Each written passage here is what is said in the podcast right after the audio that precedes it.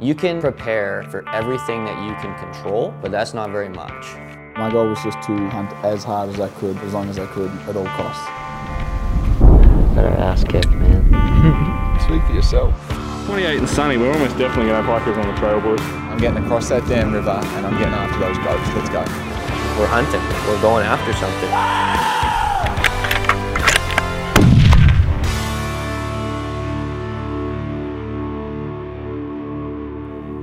I don't even know what episode number this is. Don't worry about it. Is that eh? Fuck it. How many? It's over 20. really? Yeah. Oh, you're getting right up there. Oh, I'm trying to. When was la- When was that one you, you mean? Nine. 9 Did many people listen to it? Oh, I got a, I got a, uh, a call from a guy. He wanted, uh, actually, his wife just shot his first deer, and he goes, his name's Jonas. He goes, uh, I listened to your podcast. No way. He goes, I loved it. Yeah. That's good.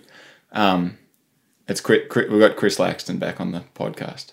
Um, and I didn't do this when we did the first one, but I didn't tell anybody how to get a hold of you. Oh, how to get? Oh, well, it's a lot different now. That's for sure. Yeah. Yeah. Tell So- people how, Well, now- how- if they want to, if you want them to. Yes, and and I'm I'm finding that's really cool with all the guys I've dealt with over the last few years that they're still wanting me to do the work for them, and it's kind of cool.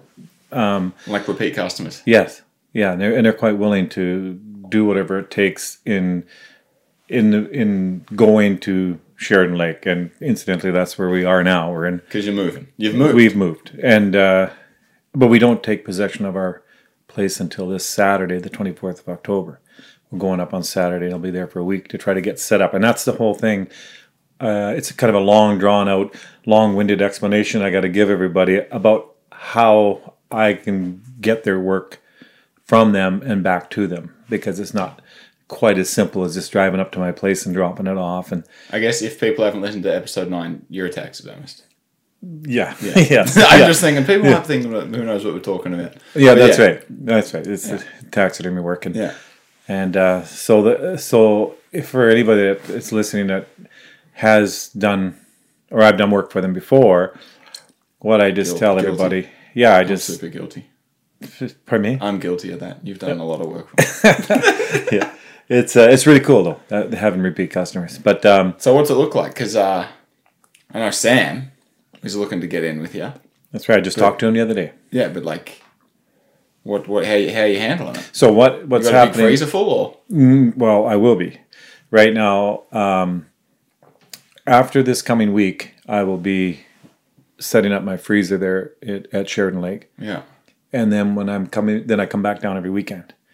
And then I can, during the week, uh, during the work week, Yeah, because you're still working down here exactly. and back up to the Every weekend. place on the weekend. Yeah, yeah, yeah. So then I can meet up with what I've been telling the guys is I meet up with them during the week and I can take whatever they would like me to do for them, whether it be birds or Yeah. or Euro mounts or whatever they would like me to do. Yeah. And and then I'll just take it up on Friday night with me to my shop and uh, there I can either freeze it or th- thaw it out Or and then it, cape yeah. it. And if I if I'm able to get the work uh, early in the week, I'll thaw it out, cape it. If it's if it needs caping, salt it, keep it here, and then take it to the tannery. And then it works pretty good. You got it all worked out. Is there a backlog though? Yes. Right now I've got a real back. Yes, I've got a list, a very quite a long list of guys are waiting for me to, I you know to get set up. Did I get in in time?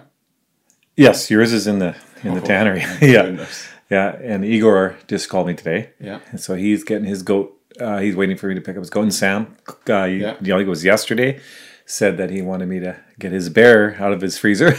Yeah. So, yeah. Well, that guy's been on a tear. He's coming on. he's coming in to record one tomorrow, but he's been on tear. He's been uh, knocking things over left and right. He has. Oh, good for him. So uh, Yeah. I'm not sure what he. I'm. I'm not sure how crazy he's going on the taxidermy. Hopefully, full crazy. Mm-hmm. Um, how's hunting season? I know, like, for me, it's been as busy as hell, dude. Like, I've had no time to record these podcasts. I've had no time to do anything except hunt. Like, that's it. Really. and like not even good hunting. Good hunting, all it's all good hunting, but like frustrating hunts. Oh, yeah. Like not those hunts that like I'm licking my lips over and just I tried elk hunting for the first time this year. That kicked me in the nuts. Um, you done you done any of that? Oh yeah, I have. Yes, I've taken a few. It's like, well, around here, lo- like our local elk, if you could call them local elk, it's worse than blacktail hunting. it's thick and it's nasty and like it's not like you see on TV. They're not like screaming at me and yeah, it was tough. I only, I mean, only it was my first time trying it. Um, it was tough. It was tough to go into like full beginner mode on a hunt again. Yeah. Not that I'm like opposed to it, but it was. Uh, I wasn't used to getting my ass handed to me like that. yeah. Well, see, I was I was uh, a little bit spoiled because I hunted a little bit in the Kootenays, very little. Yeah. But my first real elk hunt was in the Muskwa, Oh yeah, and there- they and there they were like on TV screaming at you. just We- screaming. They're all over the place. We saw anywhere between maybe 100 to 200 elk a day. This is your first elk hunt ever. My real, yeah. I, I had a, First, first big major crazy one. Right, I had a cow draw many, many years ago, um, around just above Cranbrook, Oh, yeah. and uh, but I mean, was just driving in. We just drove in there, and there was a cow. Shot the cow and came home. Yeah, Um, Then we got a couple of deer and one thing or another too. But but that was all it was. It was just drive down a logging road, shoot it, come. And so it wasn't really a hunt. Well, Yeah. flying in on a flying trip into the Muskwa, the head uh, the Gatto River, the headwaters of the Muskwa was really cool. oh dude. there we saw a lot of elk and um, i got buck fever elk buck fever bull fever. Yeah? and i shot the first five point i saw instead of holding out for a big six point but Oh, it still looked to. huge. It just looked huge to me. So i was excited. I was excited and i and i could have waited. I saw a lot bigger ones afterwards but my dad got a big six point and then Yeah. i got a five point. So it was still it's still i mean it's very exciting size didn't matter really it was just a No. it was just cool to see it and then all bugling all and we bugled it in so Oh really? that was really cool. Oh dude, that's good. That, that would be cool. Yeah, it was I cool. want to. I want to try that. Oh, I want to try. I want to. Uh, I would love to experience hunt like that, but I'm gonna come next season. I'm gonna go. Uh, I'm gonna put a lot more time into that elk season. Gonna, Did you see anything? It's lots of sign. Smelt some elk. Um, found their. I was in their beds from that that night night morning whenever they're in those beds, um, on their tracks because they had fresh snow. Um, but did not see an elk. No. Tons of deer. Yeah. Um, smelt elk. It was pretty cool. Um, I was cow calling, Yeah. but I'm I don't know if I'm very good at cow calling. Um, Only a bull knows that. that's right. Heard my first wolf. Never Oh, did heard, you? never heard a wolf. Had a wolf howl back to me. Was that right? That was uh, I don't know if it howled back to me or just howled in general. Um, I would like to think it howled. I'd like to think I fooled the wolf, but I doubt it. but this that's that is that is nuts. For anybody that hasn't heard a wolf howl, it is cool. It is nothing like it. I really love to hear that. That is Yeah. really cool. We've heard them a few times. in the event that uh, I was convincing a wolf that I was a cow elk, I got pretty scared and I just shut up and I moved. I'm like, I don't, I don't really want to be here anymore, and I, I moved a couple hundred yards away, and not that's going to help because yeah. Well, it's it's it's such a cool thing. I probably told you the time I called the one out with a blade of grass from when Michelle and I were hunting up up in the uh, in the, in the Bonaparte, and uh, it was snow. It was snowing like crazy. It's probably eight inches of snow on the ground. We are on a side by side, and there was elk tracks all over, brand new, and it was snowing hard, so we knew they were really fresh, and we couldn't tell them any maybe seven, eight wolves, something like that. And we stopped the side by side, and they started howling, maybe three hundred yards away but they were just moaning back in the bush, and it was so cool. My wife was kind of freaked out a bit. Matter of fact, she filmed the whole thing on her phone, and you could in hear, case you were about to get eaten. yeah, yeah, yeah, and you could hear, you could hear me loading the rifle in the in, in the phone, right? Like, Yeah, yeah, yeah. and then um, so I'm thinking, what am I going to do? So I found a dry blade of grass. It's like we do when you're kids, you know, you Yeah, start blowing, and it sounded like a rabbit screaming, and I started doing that, and the wolf stopped howling. It was just dead quiet. And that was just, oh, it was unbelievable. My wife's freaking out. And then, uh, Do you think the initial howling was in response to you guys being on the side by side, no, I think they were doing just their doing their doing their thing. You know, they're just back there, and for whatever reason, I'm not an expert by any means, Yeah, yeah. but whatever they're doing, they were just we have these just happened to be howling, and then uh, all of a sudden they started howling again. Now they're only about hundred yards away, Oh, so they're coming closer. So I, I kept blowing blowing on the blade of grass, and uh, It was and you know, it was all all on the phone. You could hear it really good. And then they stopped again. And now, and know they're not far away because they were about 100 yards. They're loud now. They're, they're loud. So I, I had my rifle. Just the hairs on the back of your neck standing Oh up. yeah, and it was unbelievable. It was so cool. And then out of the bush come out this big black wolf, and he was about 150 yards away, and he come trotting out into the slash, looking looking for me. And I had all the time in the world to take him, but no, I got excited and I I shot. I shot just under him, and when he took off, I'm telling you, it was like I never seen an animal run, jump, and run so far. I, I took three more shots. I couldn't even catch up to him with my rifle. like he was so fast. Really? So I didn't touch him. I missed. Didn't touch him. I didn't touch him. He was so fast, and then uh, it was too bad because I had all the time in the world because he just come trotting out. I could have had all day, but I got so excited. but I called him out of the bush. It was pretty cool. That's super. That was cool. really cool, and then we had it all recorded, so that was really neat. Can you see it in the video, or is it mostly audio? Was all audio. Yeah. You can see the snow coming down, one thing or another, but it's all audio. I should find it, and then uh, I think. Michelle still has it. I'll get it, send it to you. Dude. because it's quiet. You have to almost in a room like this would be perfect because you could hear it. Yeah. you could hear all the, you could hear all the howling and everything. Oh man. Yeah, you can hear my wife in the background saying a few things that might not, might not be good on a on a younger audience, but it was cool. It was cool. It was one a really really rare experience for us. Have you had many wolf encounters? Well, I got the I had that. My wife shot at one. There was all there were all, all there was about five of them, and then, believe it or not, they're all black. All the all five of them were black wolves, which is really I don't know if it's rare or not, but that's the only time we've seen them like that. Oh, all five in all five in the group black. were black. Yeah, and then uh, yeah, and then but she missed it, and then I got the one behind our place up there and and Oh, uh, yeah, up at 'cause you've seventy got one mile on the wall there. Yeah, I climbed up on a rock and I thought it was a broken tree because it was all shiny, real white color. I thought it was a tree broken, like Uh-huh. an aspen tree. So I put my binoculars on and it wasn't. It was a wolf looking at me. I didn't expect it, so that's what I assumed it was. And then uh, so I got that. It was a big female. And then uh, then I got the one that was on the middle of the road. It was about five of them. And the one that there was one. It was a black one. Uh, my, the one I got was is that gray one that you've seen, the shoulder mount. But uh, there was a black one with that group that was just towered above the rest. He was like the alpha male, I guess. I don't know, but he was huge. And when I shot that wolf, they went into the bush about I don't know. I'm guessing 200 yards, and they just started screaming. They were just they were mad. Like he was more of a growl than a howl, and it was loud and it was really neat to hear. But I wasn't going in looking for him. it was Whoa. pretty cool though. It was really cool. We didn't record that one, but it was really cool. It was I'd really like to have some more wolf. People get people get weird about bear hunting. People get even weirder about wolf hunting. well. I don't doubt it. We there. Okay, here's another story. A quick one.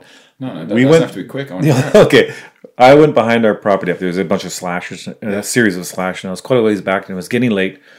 It was just about dark, and I was just about time to back up and walk. I knew it was going to be pitch dark when I got back out, and and all of a sudden there was this. Um, I'm kidding. It was like a screaming, like really loud. I was trying to record it on my phone, but I didn't know how to to work the phone. I'm, I'm kind of redneck, right? Yeah. But it was it was. Um, you know, I talk about making a hair stand up. It, I'm sure it was a wolf, but it was just they were fight. It sounded like they're two wolves fighting, and they were just going at it, and it wasn't very far away. It was at the edge of the slash. I was saying, I'm guessing again. I'm about 200 yards away, but I was afraid. I walked out. I was afraid to keep turning my back to it because you almost want to walk backwards out so you can keep your eye on. Because it was they were just growling at each other. It was a really cool experience. Like it sound like two dogs fighting. Yeah, yeah, it sounded like two dogs fighting, but but exceptionally loud. And I and I, I was talking to my, I texted my wife to tell her what was going on, and, and she said we better get out of there. And I go, no, I want to see this. I want to see him. I Could you want, still see, or was it pitch? you know, you could see good yet. And I wanted them to come out of the bush. I wanted to see what was going on. But so I waited till dark, and then they didn't come out.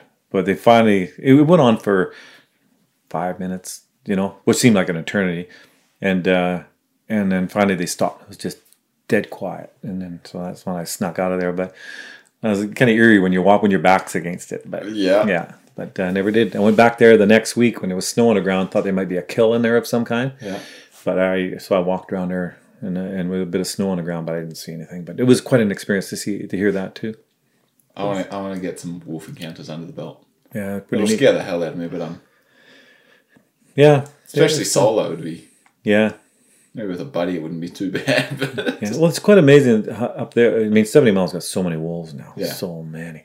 Every logger road you go down, bar none, I can guarantee you'll see wolf tracks. It is nuts. What But do we you just don't see done- too many. What do you think it's done to the deer and moose and Oh, it's it's been exceptionally tough. Um, the um, we we had a draw a couple of years ago, maybe four or five years ago. moose draw? Yeah, moose draw, and we didn't get a bull, but we saw 18 cows. I mean, we might have saw the same one a couple times, same one a couple times, but, but we we saw 18 cows, and I think out of that 18 cows, we might have saw three calves.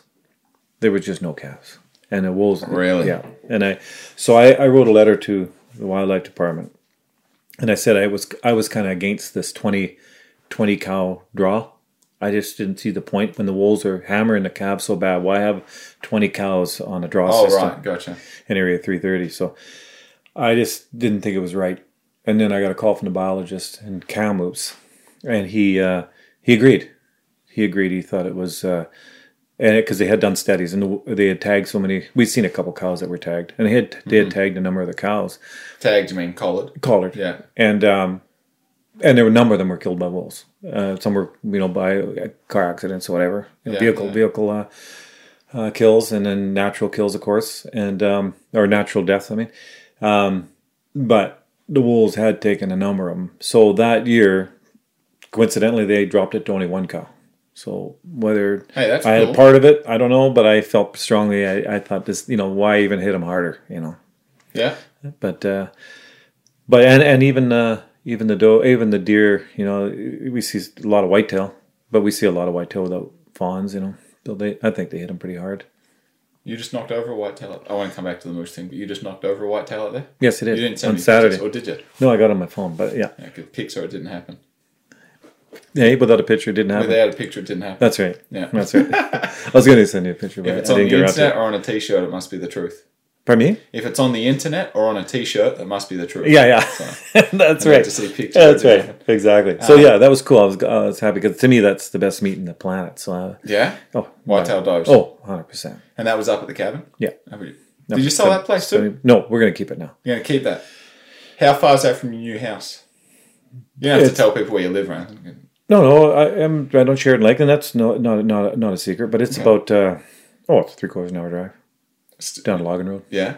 And the property at Sheridan Lake is recreational. Like, uh, not sorry, not recreational. Um, is it like acreage? Yeah, two acres, right, right on the lake. But and it's still it's still worth having the the cabin and Yeah. just to, Yes, because, to escape with the- close by. Well, with the taxidermy stuff, it helps me out because I, you know, even though it's two acres, a lot of it's bush and stuff like that. I just, you know, I can do all the the boiling of the horns and do all that stuff out at our out of my place and keep this place a little tidier, if you will. Yeah, and yeah. uh, and and I just at this point we we don't financially. There's no point in selling it right now. Yeah, why would you So if I don't need to keep it? so- What it's like keep forty acres something. forty acres, yeah. Yeah, Yeah. And what you from what you showed me, it's it's set up. yeah, it's all ready to go. We got water, you got everything there, and it um, it's uh, for hunting. It's perfect. It's not it's not a beautiful place to take your family to, and it's lots to see. But for hunters, Not a romantic weekend away anything. that's right, Wife, yeah. hundred percent. But for hunters, it's uh, we've got. I've taken more critters out of there than anywhere I've ever hunted Off the property or just around? around that area. yeah. We shot three moose on the property on that forty acres. It's all immatures. What? My wife got one, and I got two. Really? Yeah, but not lately though. We we haven't seen early when we first bought it. There wasn't a ton of logging around there, so we would see them in our meadow. It was all it's all uh, willows, uh, a creek going through it, and we'd see them all the time. Now that they've logged big areas around there, I think the moose spread out away from there now. They don't need to because there's not a lot of feed in the in the, Yeah. in the timber. What a moose can eat in the timber, like nothing. So they would come out in the meadow all the time, and then once they logged it, they kind of dispersed, and which is fine. But but uh, so we don't see nearly as many but we do see a lot of sign. So they know not far away. So we do see still see a lot of moose. There's a lot of moose in that area. Yeah. Yeah, The, but we the unicorn moose, the immatures, the spike Yeah. forks. Yeah. yeah, Right. and I, yeah, and I missed one two about three years ago. But but uh, I don't. It's hard to get an immature. Yeah. It's very hard. So uh, I gotta. Cause, like people people say they don't even exist. yeah, I've heard. That. I've I've seen guys that said there's no such thing. no such thing. Yeah.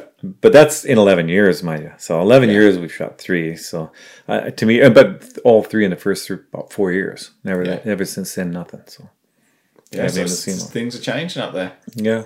Have you? Uh, I probably, probably shouldn't even bring this up because I haven't read about it enough myself to have a sound understanding. But the the push to uh, take more moose off the landscape to help the caribou numbers.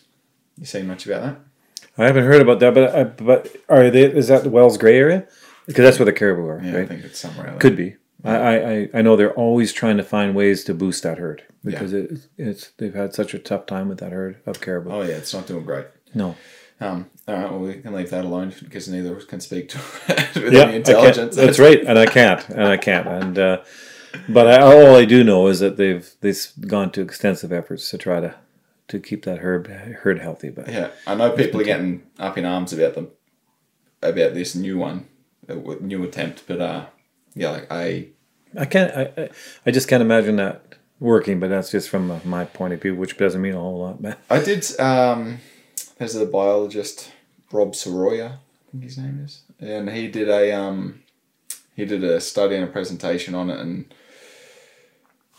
he showed the relationship between moose and and caribou and how they use the landscape together. And uh, I'd have to pull it up to have it fresh in my mind, but it, it kind of made sense after I saw his presentation. But I'd have to well, they're the experts. That's what they do. I'd have to You pull know, it up again. That's what they do. That's certainly not what I do. So Yeah, you know, no that's idea. what they do. So Yeah. good on them. You know, that's that's important. That's Yeah. why they're there.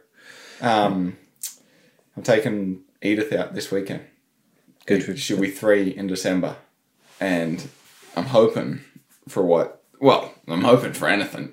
I'd just love to get her out there and show her anything. Mm-hmm. But uh, I really think uh, whitetail does are probably going to be the. Well, good for you because it's the, the best time in the world. I took my daughter and she had a, she was a little older than that. Oh, go more. I took her out when she was in diapers. But Yeah. yeah, bear hunting and stuff like that. We took her everywhere with us. Yeah. that's what we did. And, and she remembers not back in those days, but she remembers from a long way back, and she wouldn't give those up either for nothing. It's the best time we've ever had. Really. Fantastic time, fantastic. Getting gross and going cleaning by the creek and Or some yeah, or like I'd be that. happy to like go out there and take take down a couple of grouse Oh, and just just take her out for 100%. some fun. Like I've taken her out here for bear a couple of times and we see bears every time and she loves it and she's Yeah. she sees them oh, and fantastic. um, she talks about it when we get home and that's great and yeah, I'm just I'm just stoked. I don't, I, I don't even care if we don't hunt. I used to think I would. I used to be like I, I in my mind I would. How do I get a toddler? How do I take a toddler hunting with me? How am I going to do this? But now I don't even care. No, I'm like, I just want to go hang out. exactly. And Quality time. yeah, I just want, quality I time. just want her to be. I'm, I'm being selfish a little bit. I just want her to like remember, not remember doing it, but like just as she gets older, like, oh yeah, I just go hunting with dad. That's Yeah. what we do, That's right. And that's just going to be so cool. Oh, it is. But she's super keen, and she's some of the things that come out of her mouth are so funny. That's great. Oh yeah, she, like we're talking about bear hunting and like we've part we've pa- I say past like we've had opportunities to take bears together, but they're little bears, and not that I'm trophy hunting these bears, but these ones are kind of extra little. Um, and she's telling me she's like, "Shoot the little bear, daddy." yeah, I'm saying, "No, babe, like it's a it's a little bear." And oh, you're gonna let it uh, grow and then come back and get it next year, right, daddy? And I'm like, "You are a genius, kid." like, yeah, that's awesome. Yeah, I remember one time we took Jamie up behind Harrison. She was just in a in a you know just a little, about the same age as Edith. though. yeah. And uh, we're coming out. Of, we're coming back out uh, the logging road, and I looked. I looked into the bush on my left, and there was a bear standing there. I said to Michelle, "There's your bear right there." So she loaded a gun, walked. It, got out of the car, loaded her gun, walked around, and and Jamie yelled out, "Mama, shoot the bear! Mama, shoot the bear!" Well, Yeah. of course, the bear's gone, right? Yeah. But it was perfect. It was perfect. We just laughed. Yeah. know. She was so excited, and there, Mama, shoot the bear. But uh, yeah, it's quality time. I'm stoked. Hundred percent quality time. It's going to be hellishly cold. So I don't know what the move is. I don't know how to keep her. I know I just got to keep her warm and fed. yeah. Um, I don't know what we're gonna. I don't know how we're gonna pull it off. Any idea where you're going yet? Yeah, I'm gonna go up with a mate of mine. She's got some land up in Region Three. Oh, perfect. Um, that whitetail I got up that you mounted upstairs oh yeah. came off of there. Oh okay. Um, so we're gonna go up and poke around up there. He, he's up. He's going to be up there hunting as well. So oh he's gonna. He's up there for the whole weekend. We're just probably gonna go up for a day, a day half hunt. day, right. whatever. Yep. Edith will have to skip a nap. Um, that was the other thing. I used to. I used to. I was like wishing the time away. I can't wait until she doesn't have to nap. Yeah, yeah, so that we can go and do these adventures. But now I'm like, oh, whatever, we'll just you know, yeah. we'll work it out. Yeah, she'll be exhausted. She'll sleep in the car on the way home. Yeah. so we'll probably go up to a half day and something happens. If Perfect. something, if not, that's fine. Oh, yeah. Um, No, that's good. yeah, I'm looking forward. But I'm getting. uh I've never been much of a trophy hunter. You know that. Uh, but now I'm really becoming a meat hunter because we are plowing through meat. Uh, especially taking a year of doing full archery, in 2019. Right. Nothing dies when you're hunting with a bow. Right. I mean, it does obviously, but uh, certainly didn't. The freezer wasn't, you know, it wasn't overflowing. Right. And then this year it's been a little quiet. Spring bear and that goat, and uh, yeah, that's it so far. So I'm definitely looking to put some meat in the freezer. Yeah. And if there for it, that'd be even that'd be even cool. Absolutely. Yeah. And that means that means so much to us too. Like, we were at one time we, we would go in November because that's when the the bucks are out and being not so smart, and Mm-hmm. and that's when you know it's good for taxidermists because that's when most of the big bucks are shot, Yeah. and that's when we would go too. We always went long weekend in November. That's every every year. And after a while, I, I just didn't. Uh, I, the meat meant more to me than than anything, and I didn't like eating it back. Yeah. And then when it was in wrap, like I've, I've told you many times. So that's now we spend try to spend so much time hunting in in October, September, and October, and then we Yeah. middle of October. Well, now already we won't. We're done. Mule, we won't shoot a mule deer now because just because they're rutting up, Yeah, starting yeah. to, and even a whitetail they start to rut up pretty soon. So we just we just the white and when the whitetail doe season's over, that's it for us. We don't because we just don't like it. Not that's bad or nothing. but Yeah, that, yeah, yeah. that's just us. No, that's it. You got to eat this thing. And uh, And like yeah, I've told you about that whitetail buck upstairs. Like I had to give the bloody thing away. yeah, There, there was you couldn't do anything to. I couldn't do anything to that meat to make it palatable. Yeah. I gave it to a friend of mine, and she happens to be a phenomenal cook. And I told her had some tang, and she did something to it, but she loved it, raved about it. Yeah. But I couldn't. Some people like it. My brother Dave, he he loves it like that. Him and his wife, they just love that uh, that tang, if you want to call it It's that. heavy. like that uh, goat cheese taste, whatever. I don't know what it is. Like there's you know, there's a you can put up with a fair bit because it's you know you you're essentially in love with this meat and this Mm-hmm. animal and this idea, and even if it does kind of taste like ass, you'll choke it back. But Yeah, I could and you not. say it, and you see it's good. I could not eat that deer. Yeah, I mean, I I. I have friends come over that don't eat a lot of wild game, Uh-huh.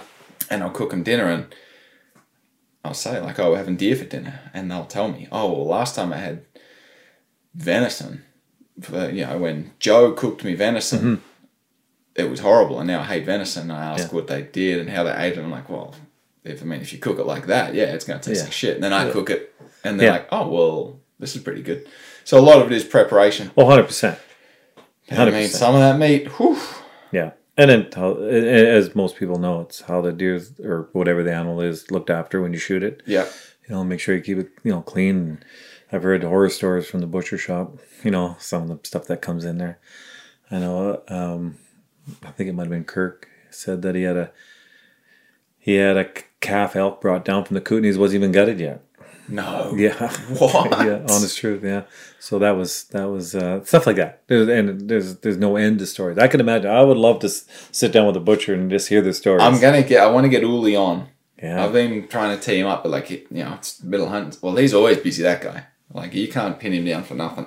Yeah. Um, but we had a couple of dates set up, but then I was off hunting, so I want to get him in because Oh, I think he could tell. I would love to hear I want to talk to him about uh, what his thoughts were on how I treated my goat meat. Um, did I tell you about that? No.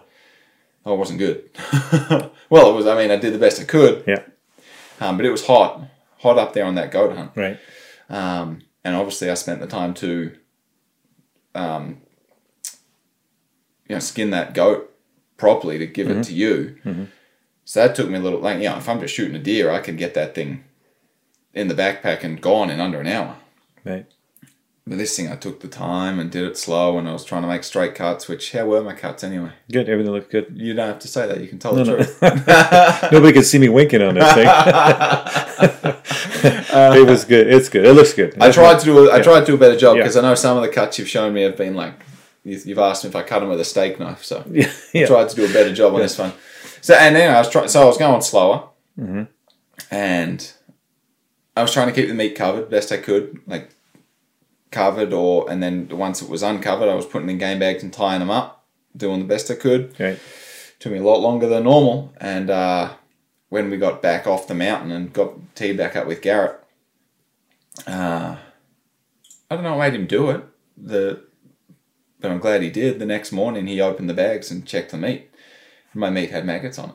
Oh, Oh yeah. Yeah, tiny, tiny, like tiny, tiny Yeah. little. Yeah. Yeah, you could if if you didn't see it move 'em, you wouldn't you, you wouldn't even know what it was. Yeah. And I, um, I know exactly what you mean. and he told me he's like, Chris, there's maggots on the meat. So we ended up pulling out all the meat and uh, checking it all over, and yeah, a couple of the bags had maggots on them. And so flies had obviously got on their laid eggs. Mm-hmm. Blah blah blah. Some on the inReach. The the set. If I if I text you off that inReach before. No. Yeah, I think I did. I thought I texted you something recently On the what? on my satellite phone, like the satellite messenger. Oh yeah, you sent me some stuff from up there. Yeah, I was. I was texting you up there. Yes, I? I was asking you about like. Oh yeah, that's right. I was texting you from the mountain saying, "What do I? What do you want me to do with the hooves?" That's yeah, yeah, yeah, yeah. um, that's right. Yeah. So I was texting people off of that. And I'm like, "Hey, I got uh, maggots on the meat. What do I do?" And then, anyway, it wasn't getting responses quick enough because I was like, you know, panicking. Anyway, straight in the river. I went to the river. I washed this meat, washed it, washed, washed, washed, which was actually really good. Like, because you know, you always think to keep Cool it down, too. yeah, well, was, I mean, it got cold that night, but yeah, like the, the train of thought that I've always had was to keep the meat super dry. Mm-hmm. And it makes sense. But I was like, it was like 26, 27 degrees during the day. We didn't really have an option. Right. Um, so we washed this meat, cleaned up the areas that had the maggots on, and like the, the maggots were in small areas, like Were they one- were one they, they, they blue on there? Yeah. yeah, Yeah. yeah, So like you know, like in little like one inch patches. Yep. I know, maybe two or three patches, and um, cleaned it all up, washed the meat. This and so we're doing this head down in a big raging river, and Garrett just peeks over his shoulder and freaking grizzly bear and its cub are coming. and he's like, Chris, yeah. And so we start yelling, and like, of course, this is you know we're now playing with meat, can't hear anything, head in the river, and this bear's coming up. It was about eighty yards behind us, and we're Really? like, oh, yeah. Yeah, so we no start yelling. We got it, it, it nicked off, but Yeah. uh, that yeah, so then we threw that meat back in game bags and just tossed it in the river. Mm-hmm. And we kind of knew like we had an expiry that the hunt had an expiry date. And, you know, we'll we'll leave it here for three days, and then we really need to do something. Right. And uh, you, you know when you hang meat and it gets that dry crusty Mm-hmm. bit on it, and then when you go to but you, you butcher your own? You have obviously you butcher your own meat. Yeah. yeah. yeah, Yeah. And you end up having to trim off that Yeah. and you end The casing. yeah, you feed it to the dog or whatever. Yeah. It was kind of like that, but instead of being dry, it was just kind of um, off colored Okay. on the outside.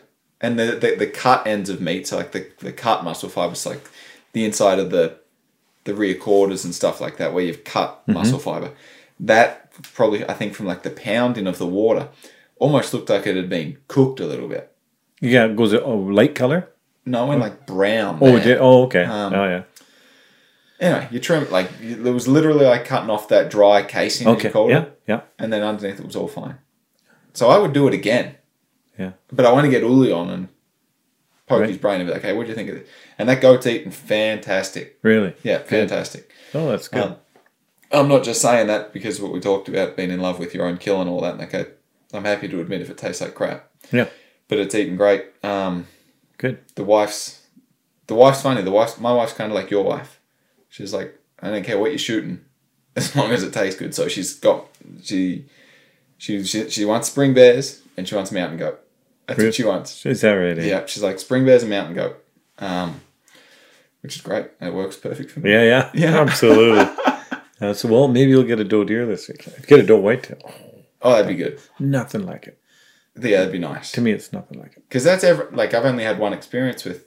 I've eaten other people's whitetail, but I've Mm-hmm. only had one experience with my own whitetail, and it was that big ruts to buck. And like that, man, that thing. I know I keep going on about it, but I didn't even smell it in the moment. Like, cause I you, I know you've told me a story about a whitetail buck that make your head spin around backwards, Mm-hmm. and uh, you smelt him from hundred yards, and you Oh, I You- was up my you- tree stand and I smelt him. So, Yeah. yeah. Oh How did that go down again? You, it, it I come up behind you, but you did, Well, you weren't looking at it. no, I was in a tree stand and I could smell him. Yeah. But I didn't know where he was. I just could smell it. So I climbed down the tree stand and I just happened to run right into him. He was in a logging slash behind our place. He was a big, big, big buck, really big, and uh, I could have shot him easy. Season and just a monster, big long tines, a real trophy buck. And he had his, he just stood there, he had his tail straight up in the air, and he just walked. And I could have shot him fifty times. He just he walked in you know, this kind of Christmas tree Yeah. slash.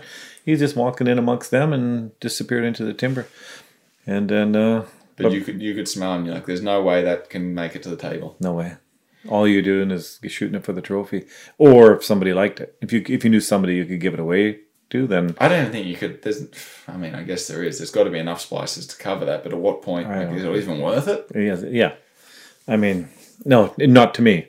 Yeah. I mean, obviously, some bit to To somebody. Yeah. If you did shoot it and then you had to deal with it, then you would deal with it, I guess. But we finally just come to terms. We're just not doing it. And it's so it's so easy just to it's so easy to pull the trigger. It's so easy, so easy just to say, "Well, I'm going to shoot. I'll deal with it later." yeah.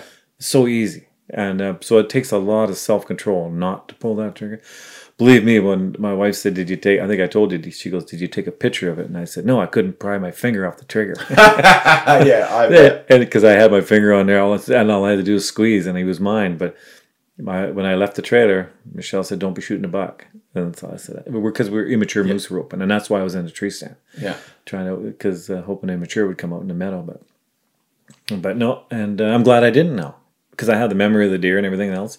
I didn't have to worry about what I'm going to do with the meat, and uh, I'm glad I didn't. I'm very glad I didn't, and maybe I'll see him in bow season one day if he's still around. You know, then I Yeah. will. Then I will shoot it. You know, or try to. I'm getting to the point now, only just where I can start to pass on things for one reason or another. Yeah, Um, I was out hunting the other week and uh, was I was out hunting looking for a couple some bucks. I spotted a bear across this big alpine meadow, and I'm like, ah. I knew from like the 400 yards away, I'm like, it's not a great bear. Anyway, let's get in a little closer and have a look. And so I ended up getting right into 80 yards. yeah, And just as soon as I, like, the gun didn't even come into play. yeah. I'm like, I'm, there's no way I'm shooting this bear. I couldn't. I just couldn't. I just didn't even register as something I was going to do. But it was cool to like get in that. But one once upon a time, I would have been like, "Yep, that thing's gone. We're doing it. This bear's coming home with me." But Yeah, yeah. it was sweet to uh, sweet to not have that thought and just be like, "Oh, I'm going to enjoy this thought of this." Yeah. And I don't know what that is. I don't know why that is. I don't know. It's It seems it, you just seems to change. I was like that too. yeah, I was like that. I, oh, my wife could tell you stories. I tell you because, but we would go bear hunting, and I would be just. I had to shoot something. Like I had to get something. If there was a bear, I'm shooting it. Yeah. We drove up the Harrison, East Harrison, one time, and uh, we'd already determined that Michelle's taking the next bear. okay. You know, I had I hadn't shot one, but you guys still hunt bears now? no, You we don't? stop. Yeah. No, because we don't want to eat them. So Yeah. we don't. Um, I'm nothing against it, but we just don't want to. Yeah. So we're driving up to Harrison, and there was a big uh, broken off tree, big hollow tree. It was up, it was pretty tall too, maybe 30, 40 feet up in the air at least, but it was up up the mountainside. And on the top of that tree was a big bear. It was a brown one. He was sitting in there. I think that he'd come out. Thirty foot up in the air. Yeah, he was he was up the top of that tree, broken off, and it was Oh, hollow, really? big round tree. I think he might have been denning inside there, maybe. I don't know that for sure, but he Really? was, was a big hollow, and he he was sitting right on the top. My wife spotted it. There's a bear on that top of that tree, so she's starting to she's starting to get out of the truck. Meanwhile, I already had the crosshairs on it and shot at it, and missed it. I heard all about that one. You I still do. You just couldn't. Uh, I couldn't hold. I couldn't take. I couldn't. I said, "I'll get it," and I just jumped out and shot. Like, I, I just had to. I had to do. I had to do it. Holy smokes! but it was, and knowing full well it was her turn, and yet I just did it anyways. I felt awful guilty afterwards, but and that, and then I, I and think but, and missed though. and That's missed even too, worse. and missed too. So, uh, and I, and then all of a sudden, it was about that time that it kind of clicked clicked in me that you know what. I don't need. everything. I suddenly, uh, I suddenly realized I got more joy, enjoyment out of watching somebody else shoot it. yeah, Well, much more enjoyment. yeah. to see the excitement, to watch the excitement of somebody else get something. It's just oh, I saw my daughter when he sh- she shot her bear. She was just so excited. Yeah, really. My son-in-law were when he, we were just walking through the slash and white-tailed doe open. We looked up and it was the white-tailed doe standing 25 yards in front of us. I said, "Alex, there you are. And then he got it. Oh, he was over the top of the excitement. That meant more to me by far. Yeah. By far. And it still does, you know. Still does. Way, way more exciting for me to watch somebody else shoot something Yeah. in a big time way. I'd like to. I'd like to get to that point. I'd like to get to the point where I'm good enough to be able to successfully be taking other people hunting and help them Yeah. have that experience. Yeah, and you know you see you- you always see the guides, you know, like the Shockeys of the world or, or, or any of them that that guide these people to these big trophies, and you think how can they handle that? But and I think that's the same thing. Even watching shows with with those guides, you see the excitement in their in their in their tone of voice or the way they talk about it. They are excited for the hunters to get something, you know means a lot to them. Not not just the financial end of it by any means, but it's it's the hardship they they put in with it, and watching the the elation of the guy when he finally gets something. It's Yeah. pretty exciting. yeah. I, Pretty I, agree. I can, I can get beyond that. Yeah, for sure. It- it- so it would be it would be kind of cool to be a guy. I think at times. Yeah. Oh, that would be fun. I'm taking um, Cass's cousin. Uh, she's coming on the podcast too because this is going to be really interesting. They've been. She's got a couple of kids and what and husband and whatnot, and uh, they've been vegan for years, long time. Not, I'm gonna say at least five years, and uh, recently pulled the pin, and she's just set her pal. She's doing her core. She's like, no, we're gonna eat wild game. So we're uh, when I go hunting in November, she's actually coming with me. Oh, exciting Yeah, so I'm stoked because Yeah. that's going to be a lot of fun. for sure. Um, just for like the the side of taking a new hunter and hopefully enjoying that uh, them having success and me getting to be there for that that'd be good. But I just think like the whole thing of her motivations to want to go hunting. No, like, I haven't really spoken in depth with her about her motivations, but I can only imagine it's for healthy food for her family, and I think that's going to be really cool. So I'm stoked on that.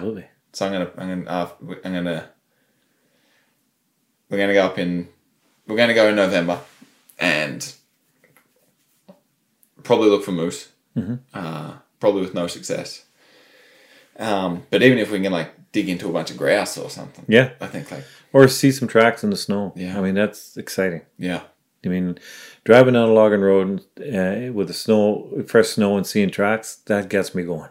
Yeah. That always gets me going. the snow is great for that. Yes, I it just, it sucks that I'm so damn cold, but Yeah, but uh, the spin off from that is, you know, just dress warmer than, you know, yeah, it, it is exciting. I remember one time we went up, we were above Loon Lake, White Moose Lodge, actually, we were staying on years ago, many years ago.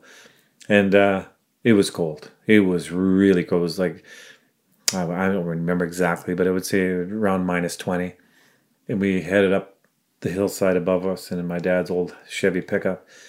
And I didn't have four wheel drive, but the guy, a couple groups that were with us, or my buddies there, they both had four wheel drives. I said, "Don't wait for us." We had chains, and they took off hunting, gone. So we just puttered up the road, me and my wife. The chains kept coming off, so we, but we didn't care. It was a beautiful day. It broke out clear, cold and clear.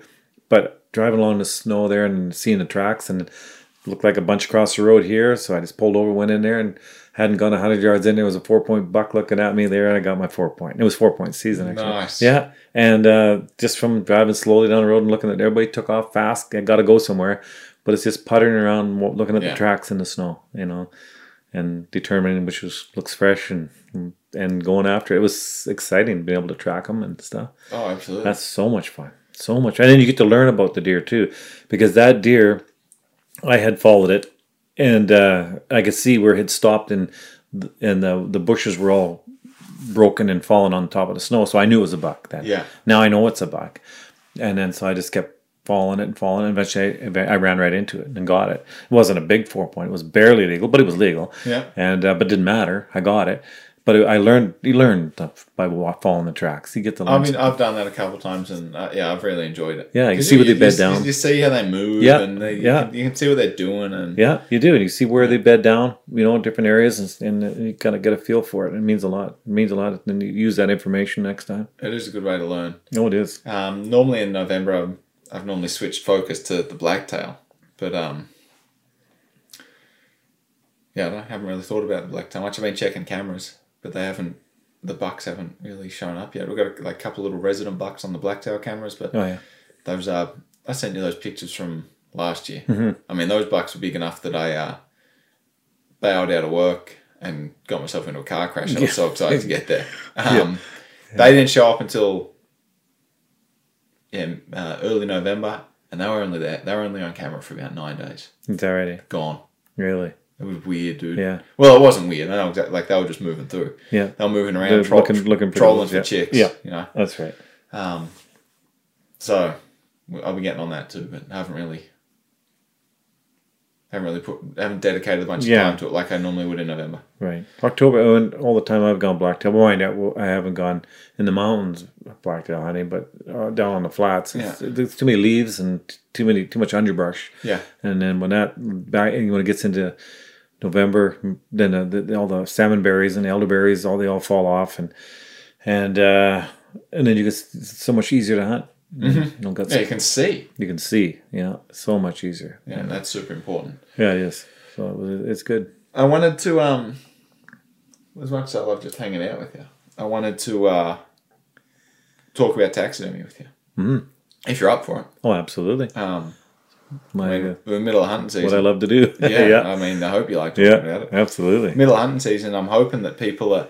I get so many ridiculous questions. Not ridiculous. I shouldn't say that about taxidermy. Like, oh, is the skull in there? Yeah, things yeah. like that, or um, Well, I get, I do is get that, the real whatever? Oh, I get that a lot. Like, are they the real antlers? Yeah, You real know? eyes. I've, I get Yeah, that. real eyes. Like, Yeah. uh, you know, yeah, I get that a lot. I get that a lot. I'm sure you. Yeah, I'm sure Yeah, you. from from ex- from hunters that have that are, that, Oh, are, yeah. that hunt a lot. Like, and it kind that always kind of, and you got to be real careful not to upset anybody. you don't want to make people feel stupid. No, not a bit. Yeah. Not a bit. Because it's a it's a it's a real question. I mean, they, if they don't know, how would they know? No, I know that's So- yeah. So I'm not. I'm not yeah. poking. Fun. I Yeah. had no idea. But it, it is kind of like uh, we had done a, you know what a oot pick is? It's it's a rear end of a deer or some with eyes in it. You know, you have the, okay, you take the they take the skin off the back end of a whitetail or Okay. this happened to be a Stone sheep, and with the tail, and then you put two eyes on both sides of the tail. It looks like a Jesus big uh, owl, right? Oh, okay. and they call okay. it an oot pick. That's the name of it. Well, we had one. My dad had one downstairs, and And it's a real animal, it's a real yeah. but it looks like But you put two eye, an eye on either side of the tail, and the tail looks like its beak, and it looks like an owl. Or, or Okay, some of them have a jaw, like open the with a white tail. They put a set a jaw set underneath there, where his butt would be, you know, Yeah, to yeah. make it look mean and stuff. Okay. it's kind of cool. It's kind of a one Yeah, yeah. sidebar of taxidermy. And Right. it- but we had this oot pick. Uh, it was, and it didn't look real good.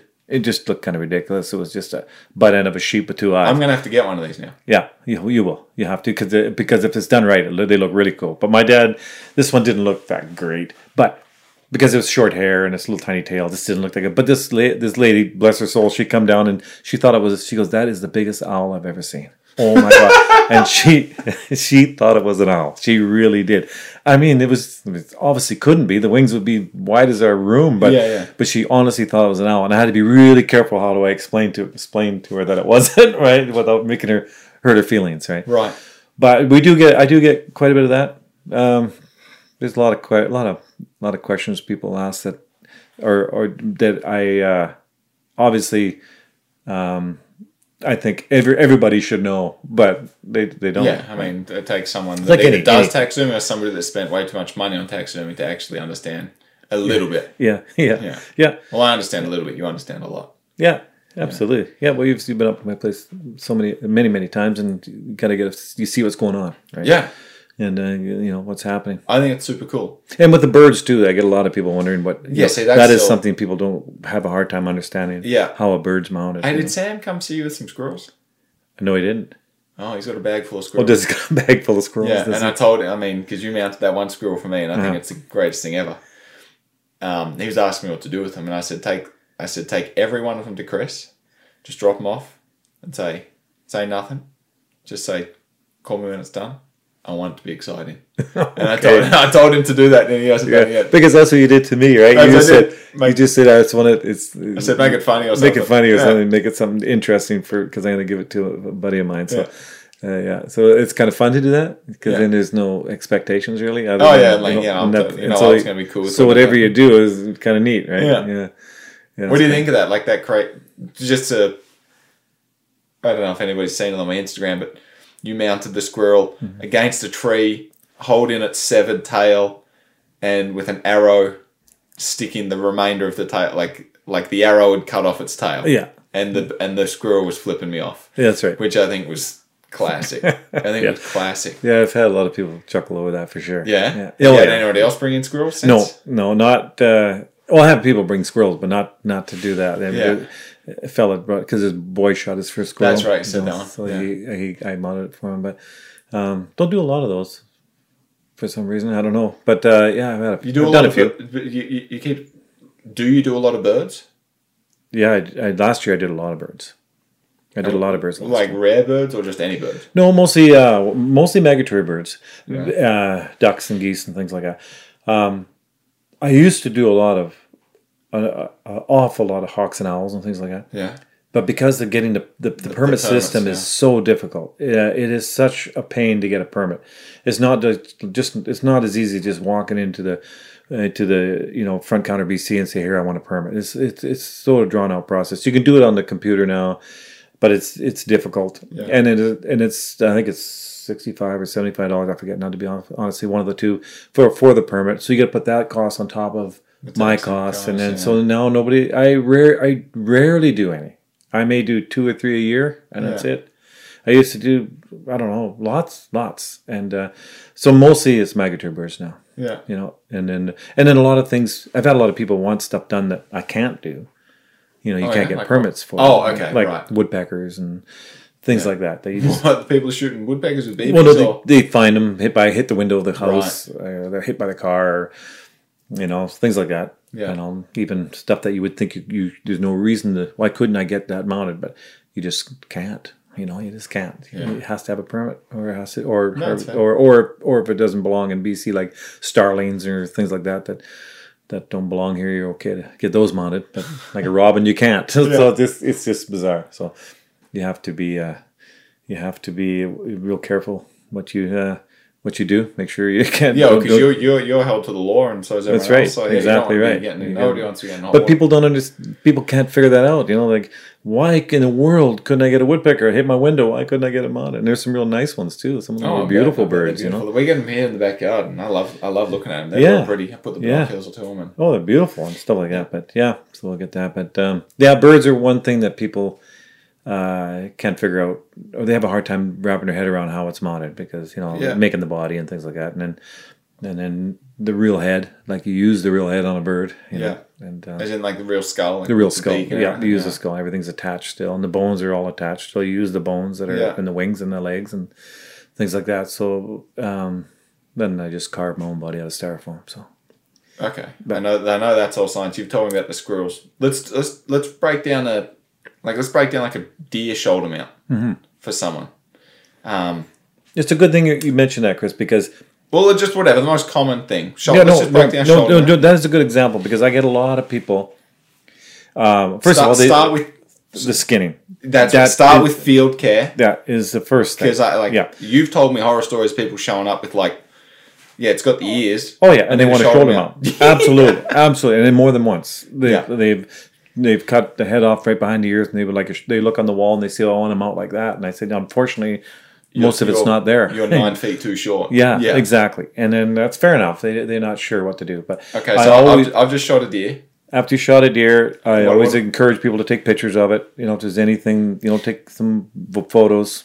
By all means, more the more, uh, you know, pictures and things you have of it, especially if it's something a little different on there that might be strange the way with the eye or or Roman nose, or Roman nose on a, Hey, on that a goat. I don't yeah, know if I told you. Roman Yeah. nose on that goat. things like that. yes, things like that, right?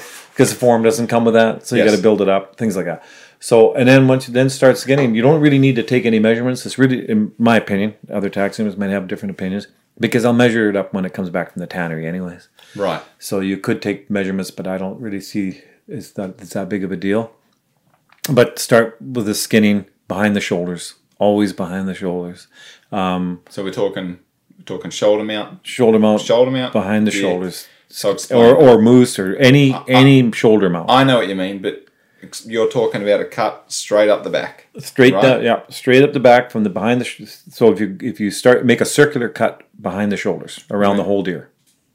Oh, okay. Sorry, I'm with you. Yeah. So you you want to do a you want to ring the deer, right Ring the around deer middle. behind the shoulders, yeah, and then make the cut all the way up the top uh, uh, along its neck, right, Ri- only behind the shoulders. right behind your shoulders, Really, I thought it like a little bit. You'd want a little bit more than that. No. I mean, you're the professional. behind the shoulders, because on any shoulder mount, the, the, the like the elbows aren't there. You know what I mean? No, no, so but I thought that I thought you needed more on the back. um, Uh, the top side of the deer. no, you you if you go behind the shoulders, you're fine. You go Okay. right if, right behind the shoulders. Okay. and then uh, and then from there you just go out like ring ring the legs and just and to make the cut from um, uh, under the ar- armpits, if you will, of the deer to the to where you rung the legs. So we mean, what do you mean? Ex- explain.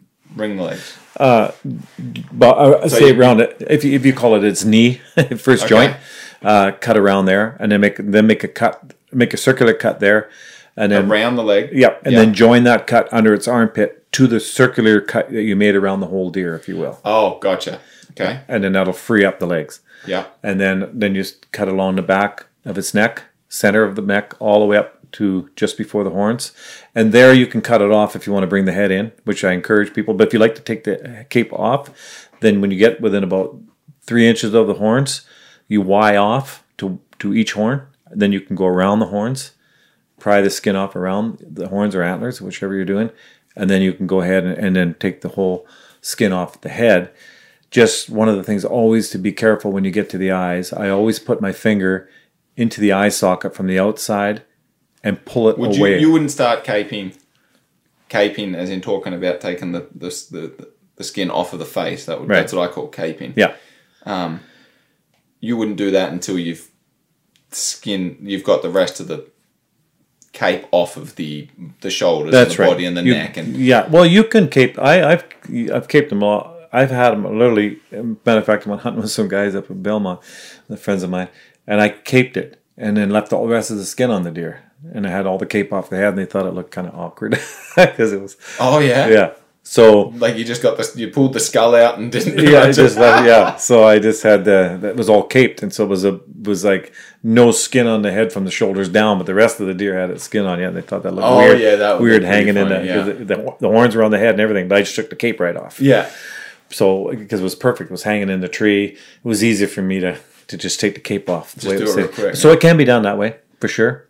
Or or if you get close to the horns, like as much meat as you want off the neck, cut it off and then bring the. So that's what I've always like. I've always done that. I've always done my, uh, yeah, I've rung around the deer to, you know, my midsection. Mm-hmm. Yep. This is how much Chris wants. The rest can be left. Yep.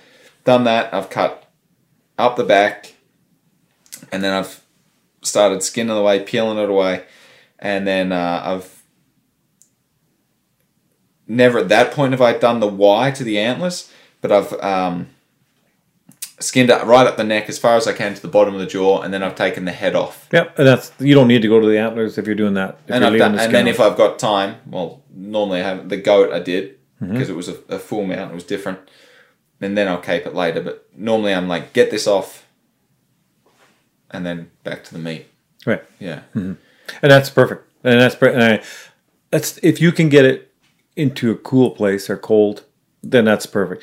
If it's warm out, then you, you uh, for sure should should uh, obviously get the head the, the skin right off the head, and then if you So all right, let's talk. Uh, let's talk. Let's talk September. yeah, if it's September, September first, I've shot a buck. Mm-hmm. Um, I have not caped it. The skull's still in. How long do I have? well, It's dry. It's dry. You if it's warm out, you need to get it off at the almost right after you shoot it. Really? really quick because it will if it's warm even dry it can slip fairly quick. Um, because uh, for a couple of reasons you don't know what's going to happen between now and when you do get to a place where you can get it taken care of. So rather than risk that you know x amount of time get it off. And then uh, i always it, it- one thing would be good for everybody and i've always thought about doing it at a gun club or something just having a little seminar just to show somebody how to cape cape. It's very simple Yeah, it's, and turning very, ears. It's an intimidating idea. It is. I've, I've, I ended up coming up and watching you do a couple, and Yeah. that was what sort of got my confidence up. Yeah, and if somebody is, has in their mind that if I do shoot a deer, I want to get it mounted, I, it, you know, it it costs nothing to come for me to show them. Right, Mm-hmm. just come up at any time, and I would be happy to show somebody how to cape one, and then they know. But typically, most typically, people are in a situation where they can just bring it in. You know, Yeah. they, they shoot it and they take it to the butcher shop. It's cold in there. And then if they have to leave it there for whatever reason, then they go pick it up there and they run it up to me. Most times. Or they can put it in the freezer, put the whole head in the freezer and Mm-hmm. That's freeze right. it. That's the times when I haven't caped it. Which Yeah. been most of them. Like let's not be. That's fine. I've had lots like here. that. I've just I bring in the skull, antlers, and cape. Yeah. all attached. That's the- frozen. I like that the best. yeah, Yeah. then you don't cape it. salt it, whatever. And that's the other thing. Yeah, so because that's another thing that people get mixed up. I yeah, I've always thought if you're going to salt it, that thing better be ready for salt. Which you're probably going to laugh because that goat. We should talk about my goat because I'm sure there's some lessons in that. But um, don't salt it then freeze it, or don't don't like you're either freezing this thing and doing nothing, Yep. or you're like doing it all and salting it. Right? Absolutely. Exactly right. 100%. 100%. Like so, if somebody was to not cape the skull, but bring you the rest of the cape covered in salt, like that would just be pointless. pointless. Yes. Because if it's going to slip, it's Yeah. going to slip around the around the eyelids, Yeah. uh, ears, back of the ears, or slip easy. Places that that will slip anyways. Mm-hmm. Uh, so you can go ahead and salt it, but it just make what it does is makes life difficult for a taxidermist. Bears are a real problem because people will skin a bear to the first right to the last joint, pour the salt in, to it, in the and the paws. Yeah.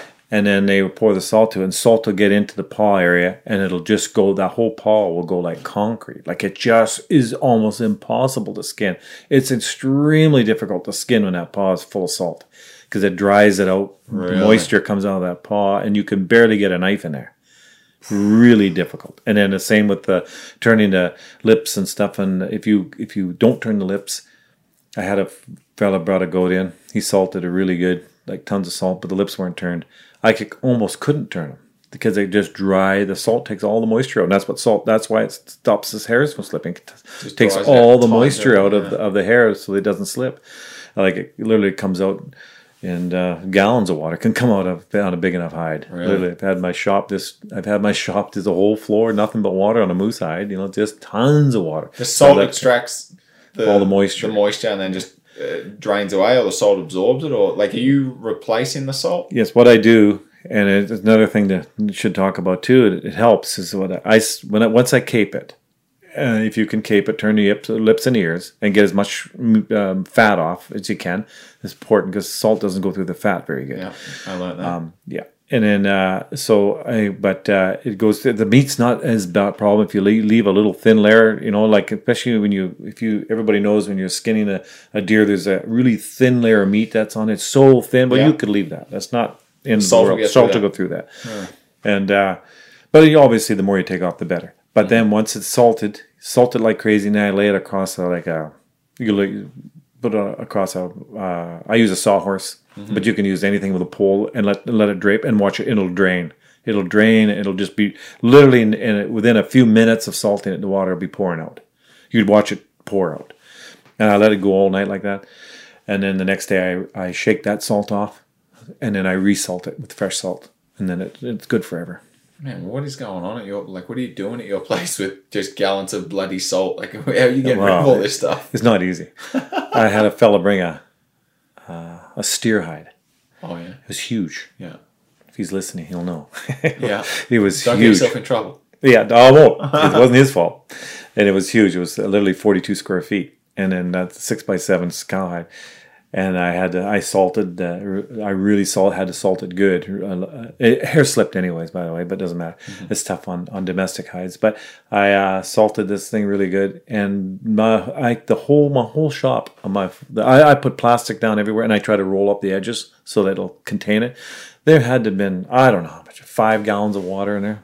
I'm not. That's not exaggeration. It was so Really? much water came out of that steer hide, and uh, yeah, it just pours. And a moose too, or any of those heavy hides. Deer's not so bad, but they all have a lot of water come out. It's quite something. And then you can see, visualize. You can see why salting is so important. Yeah. when you actually see that water come out. So do you, would All right, I've been like. And don't use rock salt either. Yeah, that's what I was gonna say. Is there a type of salt you should be using? Yes, I just I just use table salt. You Just can buy it salt, huh? Costco in the big Yep. well, in the twenty gallon twenty or you can buy it anywhere. But the, any of that table salt, it's good. I've been talking myself up with my goat hide that I added. uh Well, I did. I added eight eight pounds of salt to that hide. Mm-hmm. Um, do you think that hide got eight pound heavier from the salt, or do you think it probably lost eight pound of moisture? It's moisture. Yeah. Like if you salted it and then rolled it up and tried to carry it, that draws the moist. That's so much moisture. Like it's in there anyways. I mean, the hide didn't just over moisture didn't. Well, I salted it and then hung it in a tree, so I'm Yeah. wondering like how much moisture came out of it. Oh, lots would have come out. Yeah. Lots. If it was draped over a branch or something. It was it was rolled up and then dripping oh yeah, it would have a dripped. bag. the best thing to do if you and there again if you can lay it out so it's not rolled up Yeah, it'll it'll pour out it'll Yeah. pour out and then and then and it'll be a lot lighter too Yeah. it'll be way lighter to carry out Yeah. Because it'll drain a lot of moisture Well, out. that would explain why it felt so heavy the first day and it didn't feel so bad on the last day. yeah oh for sure it's amazing moisture's heavy as you know Yeah. right so All right, so okay, we've got we've got cape, we've got cape off. Mm-hmm. People have decided whether they're going to salt it or not. if, Um, there you go okay at that point if you got the cape off and you and it's intimidating doing the lips and ears and people don't know they don't Yeah. know where to start that's that's okay get the cape off and then it's easy to put in a freezer takes up uh, well moose takes up some room but a deer takes up not much yeah, room at all it's a shopping bag, not even yeah half yeah. a shopping bag. that's right roll it up put it in Um, the freezer and don't salt it put it in the freezer and it'll last a long time in the freezer So, uh, before, how did I do on my lip turning? oh perfect it wasn't i didn't do anything Okay, so i didn't do anything can I try and explain it, or should you try? no no you try go ahead explain it? go ahead because maybe I I I'm playing with my own lips, trying Yeah. to think about this, but it, it didn't make sense to me just to like turn the lips. I had to, you were essentially opening the lip up from the inside. That's right, 100%. So yeah, you're trying to like it's not actually something there that you're opening. Like no, you're, it's sep- not, you're yeah, sep- separating into two layers of skin the inside layer of the skin and the outside but it's not clear. No, no, it's not It's clear. not up. But usually there's a color. There's a like a goat is quite black, right? Yeah, yeah. So that's what I was looking at. I was looking Yeah. at the inside of the mouth, and I was trying to visualize. I was trying to visualize. Un yeah, like unfolding that piece of skin. That's right. So you were essentially cutting, like there wasn't a natural line to follow. There is Where, no- where you no- know, where no, everything else you've done in the caping process, there's a line to follow. You're cutting between right. bone and flesh. Yeah. This was you had to create your own line. That's right. That's and right. then I was using um. Oh, it's very hard to describe without showing anything. But uh, you were sent, yeah, you had to open it up and just make it flat and try and get right to the as far as you could Without going through. inside the lip. That's right, and without cutting through, because uh, especially a goat, Yeah. like any even moose, moose get really thin when uh, when you get to the very edge of the lip, Mm-hmm. and uh, so as you're getting closer, you know, you you I put my finger on the outside, and I can actually, and I've never cut of all the years I've done, I've caped I don't know how many animals, I've never cut through and cut my finger, but I put my finger on the outside, and I could feel my finger feel through there, yeah. and I just work way along, work a, a way along on the top of the lip all the way around, but. Uh, What are you? You're just using a little scalpel blade. I use a scalpel. I go I go to the uh, and I recommend anybody. do- Oh, you can order them. You can order scalpel blades. and craft from- scalpels, or are you talking like the Havalon style? Yeah, no, thinking just craft. I'm doc. I get it from the veterinary clinic. Oh, An actual scalpel handle. Yeah. Actual stainless steel scalpel handle. I got a scalpel handle and a replaceable blades. Yes. Yes. Yeah. Scalpel handle. I think it's uh, hundred blades was about eighty nine dollars, but they last a long. Well, for me they don't last, long, but for a hunter it would last forever. Yeah. But those Havalon knives are sharp. They're like a scalpel, anyways. They're brand new blades on them. Yeah, yeah, they're, they're pretty sharp. But I'm thinking for taxidermy, you know, you don't need a. I always laugh when people show up with a hunting knife that's six, seven inches long. I'm like, there is not a cut on any animal that you're going to need seven inches of blade. No. That is not ever going to happen. That you're going to need seven inches of blade. No. You're not even going to need four inches of blade. It's- You're you're 100% right. N- never, like a butcher that's cutting roasts. Mm-hmm. Yeah, he needs a long knife. oh, for sure. But in the field, you're using the tip of that blade, Yeah. tip of that blade, tip of That's that blade, an inch, two inches Yeah. at A best. lot easier to sharp. A little tiny knife like that. and It is a sharp and a great big long. and I and- laugh yeah. my head off when I those I see those big knives. Yeah. I really like those uh, replaceable blade knives. That's, all that's all I use now. Yeah, I uh, I wish I was a better. I wish I was a, a better man and I could sharpen a knife a I bit can't. better. I can't. I can get it close, Yeah. but I like it's few and far between that I can sharpen a knife that I can shave with. I think I make. I think I make a more more of a mess of it than I do sharpening half the time. I've been shown a couple of times. I feel really bad. My buddy Mike, he makes knives, Oh yeah. and uh, I've I've got a couple of his knives that he's given me, and they're beautiful. And I've got a kitchen knife and a hunting knife, and he's shown me multiple times how to sharpen them. But I feel so bad because I just can't keep them. Yeah. I can't. After he sharpens it for me, oh yeah, my favorite knife. Oh, then yeah. as soon as I have to sharpen it, I just end up going back to the Havalons until I can bug him again to help me sharpen again. Yeah, yeah. We had I took a trapping course back when I was a kid, and I wanted to, I thought I was going to be a trapper for a, make my living, but that kind of didn't pan out. But Not yet, not yet. no, yeah, You're no, still yeah, that's right. Yeah, I still got my license actually. But uh, the, the so the guy that took uh, gave us a course. Um, oh, I can't think of his name right now. I know, but anyways, it doesn't matter. He uh, he could sharp. He sharpened. He'd just take your. He'd ask anybody in the in the group who's got a knife, jackknife, and he would take. And he was an old butcher too, and he uh, would sharpen with a stone, right, like a steel, Yeah. a steel, not Yeah, a stone, steel, steel. He could take that steel on anybody's knife and sharpen it to where you could you could uh, shave the hair off a yarn.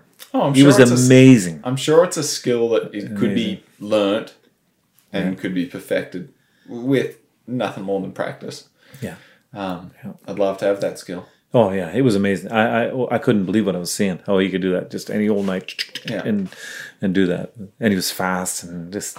We have the nat. You have the ability. I know, and it looks good too. Yeah, it looks It good too looks the way they do it. Yeah. My uh, my brother in law's a fur farmer, and uh, yeah, he, he can sharpen a knife nicely. That's already. Yeah. Well, that's something you could talk to Uwe about too, right? Yeah, I'm sure he Yeah. keeps a knife sharp. And the other thing I've worked out um, is it's easier to keep a knife sharp than it is to get a knife sharp. oh yeah. Yeah. Touch it up all the time. Yeah, so like when I'm when I'm upstairs and I'm I've started doing all my own butchering. Sorry, Uli, you're not not you, not, I'm not, I haven't been coming to you anymore.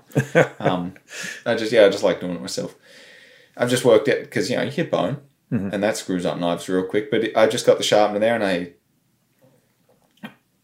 yeah, I just hit it as uh, run through the sharpener Yeah. like every couple of minutes basically. Yeah. couple of, couple of swipes across that thing and Absolutely. I You're good to go. bought one at the Trading Center. It's the best thing I ever bought. It just, it just attaches to like a little suction cup onto the table and you just slide the knife through it and boy, it works good. which is that I one of the ones that's got um the rods, the curved rods? No, I've had those before too. This one's just it's just got a V in it with a stone in it, and, and, and your and your knife sits right in that V of stone.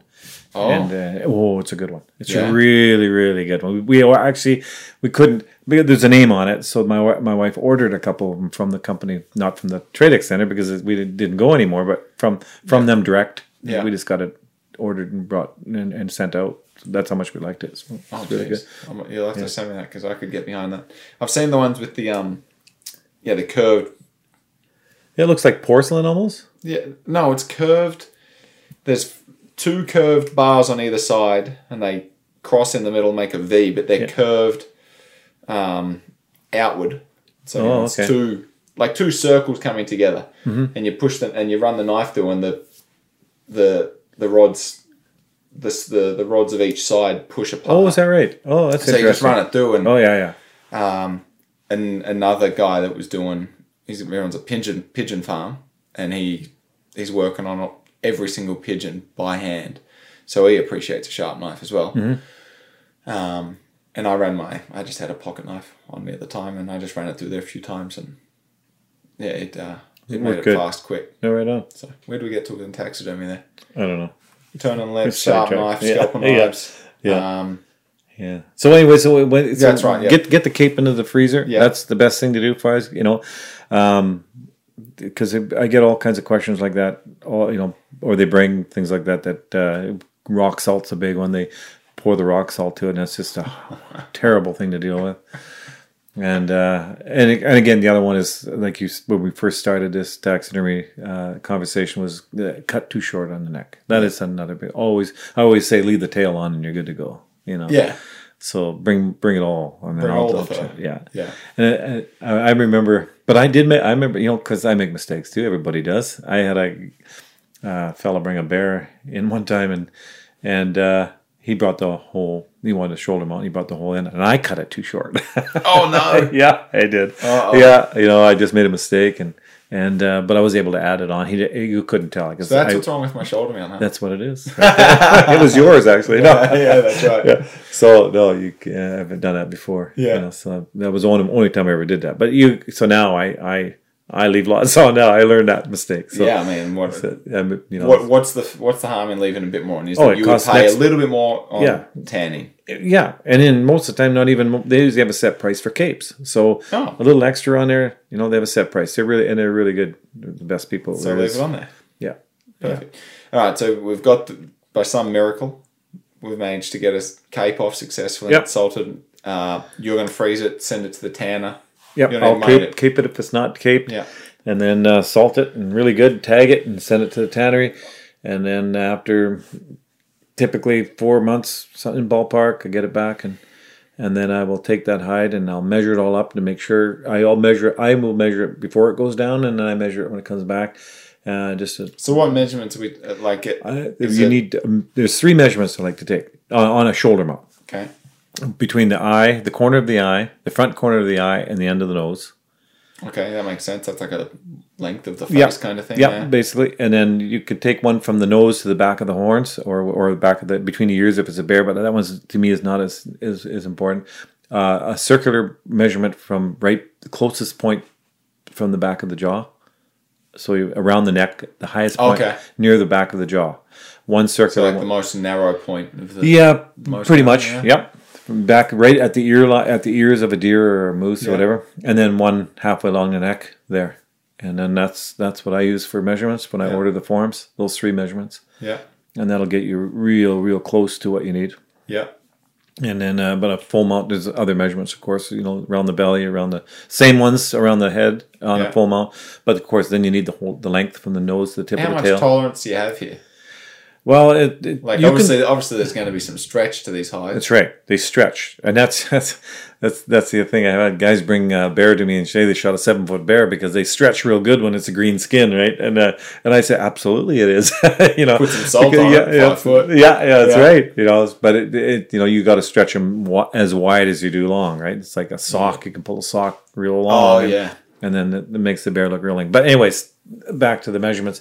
So yeah, there is there is quite a bit of tolerance to some degree. You know, uh, with a bigger animal, then there's more. But you got to be really careful when you, especially when you get some doing something like a fox or, you know, like bobcat or something. The re, it's really thin skin, and you got to be your measurements got to be pretty close. You, you know, because it's not a, when it when it's only three inches wide to start with. How much more are you going to get? Mm-hmm. Not much. Yeah, sense. So and you don't want to get too thick, too small of a form because then it everything looks it, it looks looks like it's got an oversized coat on or something. It doesn't look right.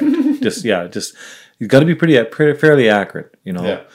You know, so on the measurements on a, on a deer form, I'm you're talking within. I like to be within an eighth of an inch on all my. Okay, all well my, that's pretty good. all my yeah. you know, So order- you're not cutting off like an inch at the back and having like a big Like from the eye to the nose, within the eighth of an inch. Yeah, and you and can do that neck. with just loose hide. It wouldn't be easier to do pre-caped. To uh, oh, Like well, it wouldn't be easier to take those measurements when it's well, you to remember. on the skull, well, no, because because then you're relying on hunters, and there, there's going to be some error in that. Yeah, and then um, because one of the things I like to do is measure when that when it, when you take the skin off the animal. When you get a form back, there's no skin on it, right? And that's the form is the measurement on that. Like it's a styrofoam form, which is it looks exactly like the say a deer with the skin off, and that's where the measurements are. So you take the skin off and do the measurements then, right? Okay. So you can measure it with the skin on, Yeah. but it's a little bit different than Yeah, that makes sense. You know. that makes sense. Yeah, because you're going to apply that. That skin is going to lay on this form, so It's- the measurement. so you gain a little bit there. Yeah, yeah, yeah. Yeah, so- that makes sense. Yeah, but you get it close. You Yeah. get it real close, and then and you get a real good idea what to order. And but I but I always like to double check, triple check the measurements. You know, uh, like I- I'll measure them every stage when when they shoot them. I'll measure them. Just Yeah. for my own purpose. i you'll see my book. I'll, I'll have the measurements on every stage. Yeah. Just so I get it, and then in case, and then I can see if there's anything looks odd. Why? Why is that uh, different? Or maybe I made why- a mistake. I sent you a Because when you foot bear and I've got a five foot bear back. Yeah. yeah, yeah. Well, and then then when you order the form, it's too late. You, you're getting that coming in the mail. Yeah. And uh, you know, and it, they're not. You know, forms aren't cheap. You gotta. So you gotta make sure you you know, not like I can walk to the corner store and buy a form. no, exactly. So I want to make sure I got the right one coming. All right, so I think you've, you've already you've got, you've got us there. You've got us to forms that some people don't may not uh, may not understand, but all the amounts that I have are foam, Yep, mannequins, uh, Yeah, like styrofoam mannequins. styrofoam, exactly. Yeah. and so it's it's not the real bones, it's not the real head, it's foam.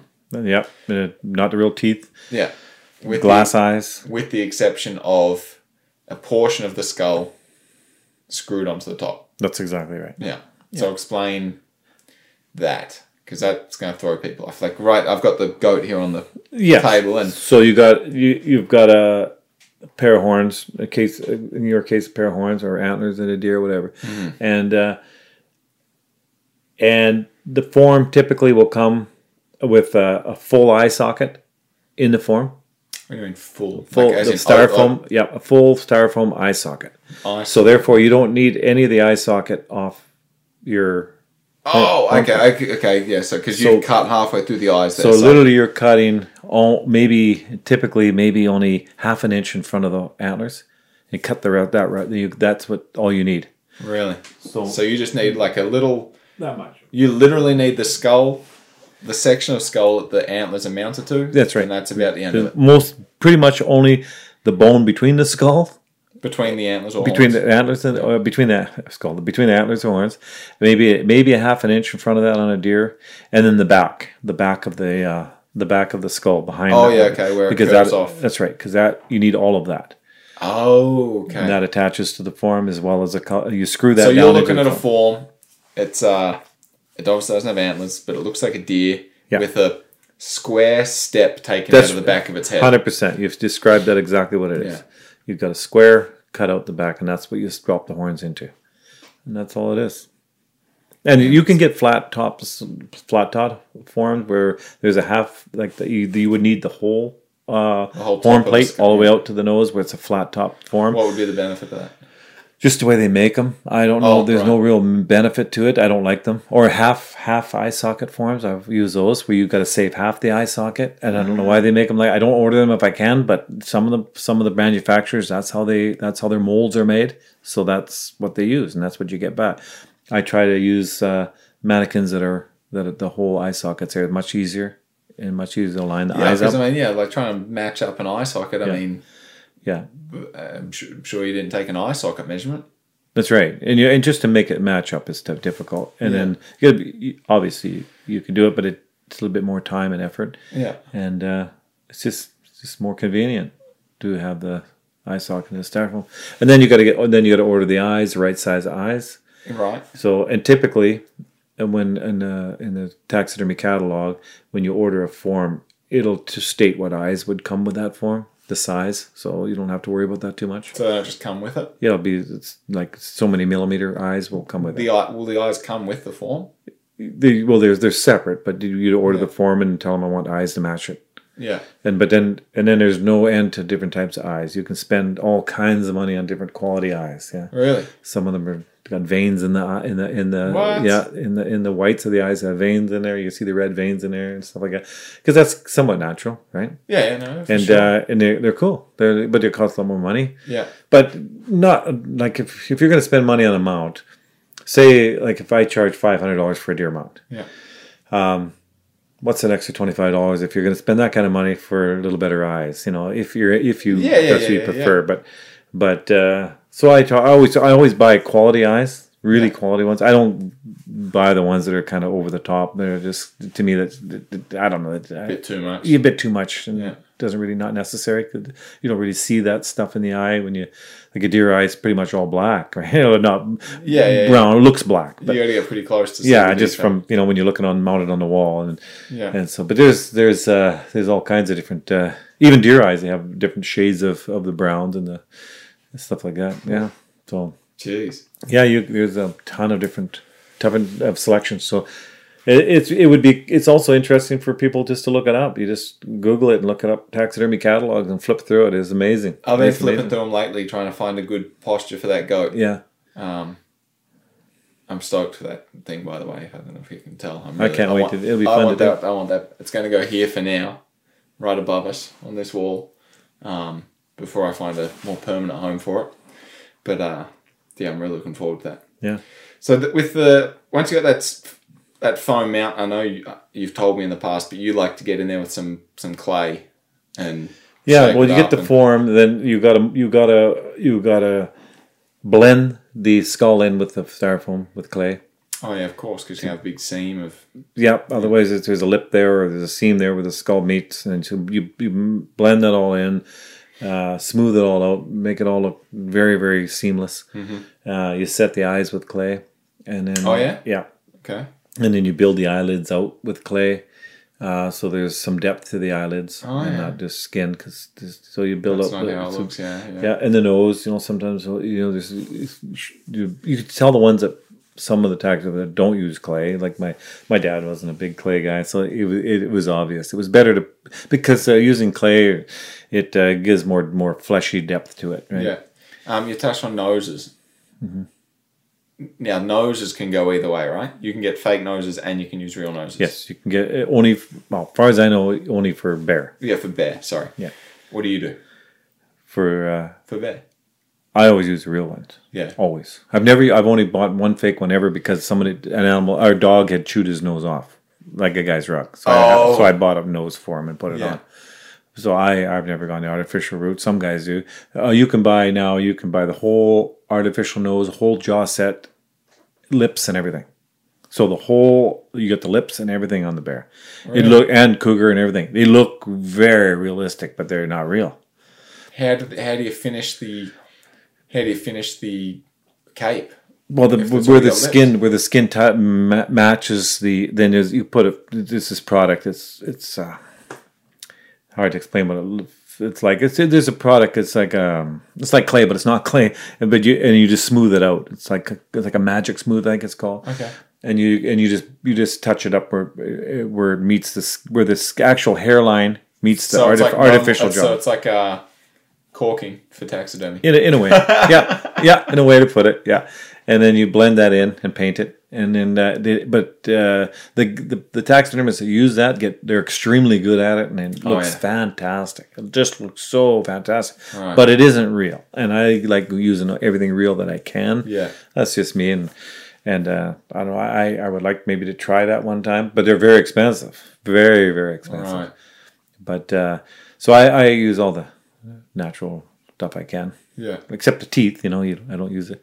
Beaver, I use the real beaver teeth when I'm on a be- when I do a beaver. But Yeah. You used the real. You used the squirrel teeth on my squirrel mount. oh yeah, that's right. Yeah, so some stuff I do. Yeah, but that's got the that one does have the skull in it. yeah, yeah. All right. So So there's that, and then uh, and then when it, when it's drying, I card the ears. You know, you put uh, because the ears drum. Oh, that's that's oh, the, oh, there's one more step I forgot to mention. When I get it back from the tannery, the ears have cartilage in it, and I got to get all that cartilage out of the ears.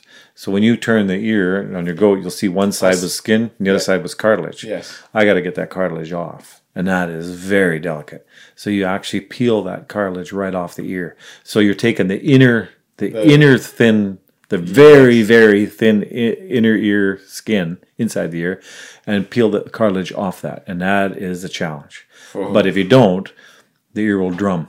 It'll dry right across, like that'll the the the, the cartilage will dry tight, and it'll be a void uh, right across the ear. Yeah. and you can actually poke your finger and it'll break, and there'll be a void there, and you don't want a void. You want the ear line. You want the ear to attach to the ear liner that's in there. right. And if you leave the cartilage in there, it won't. It'll drum.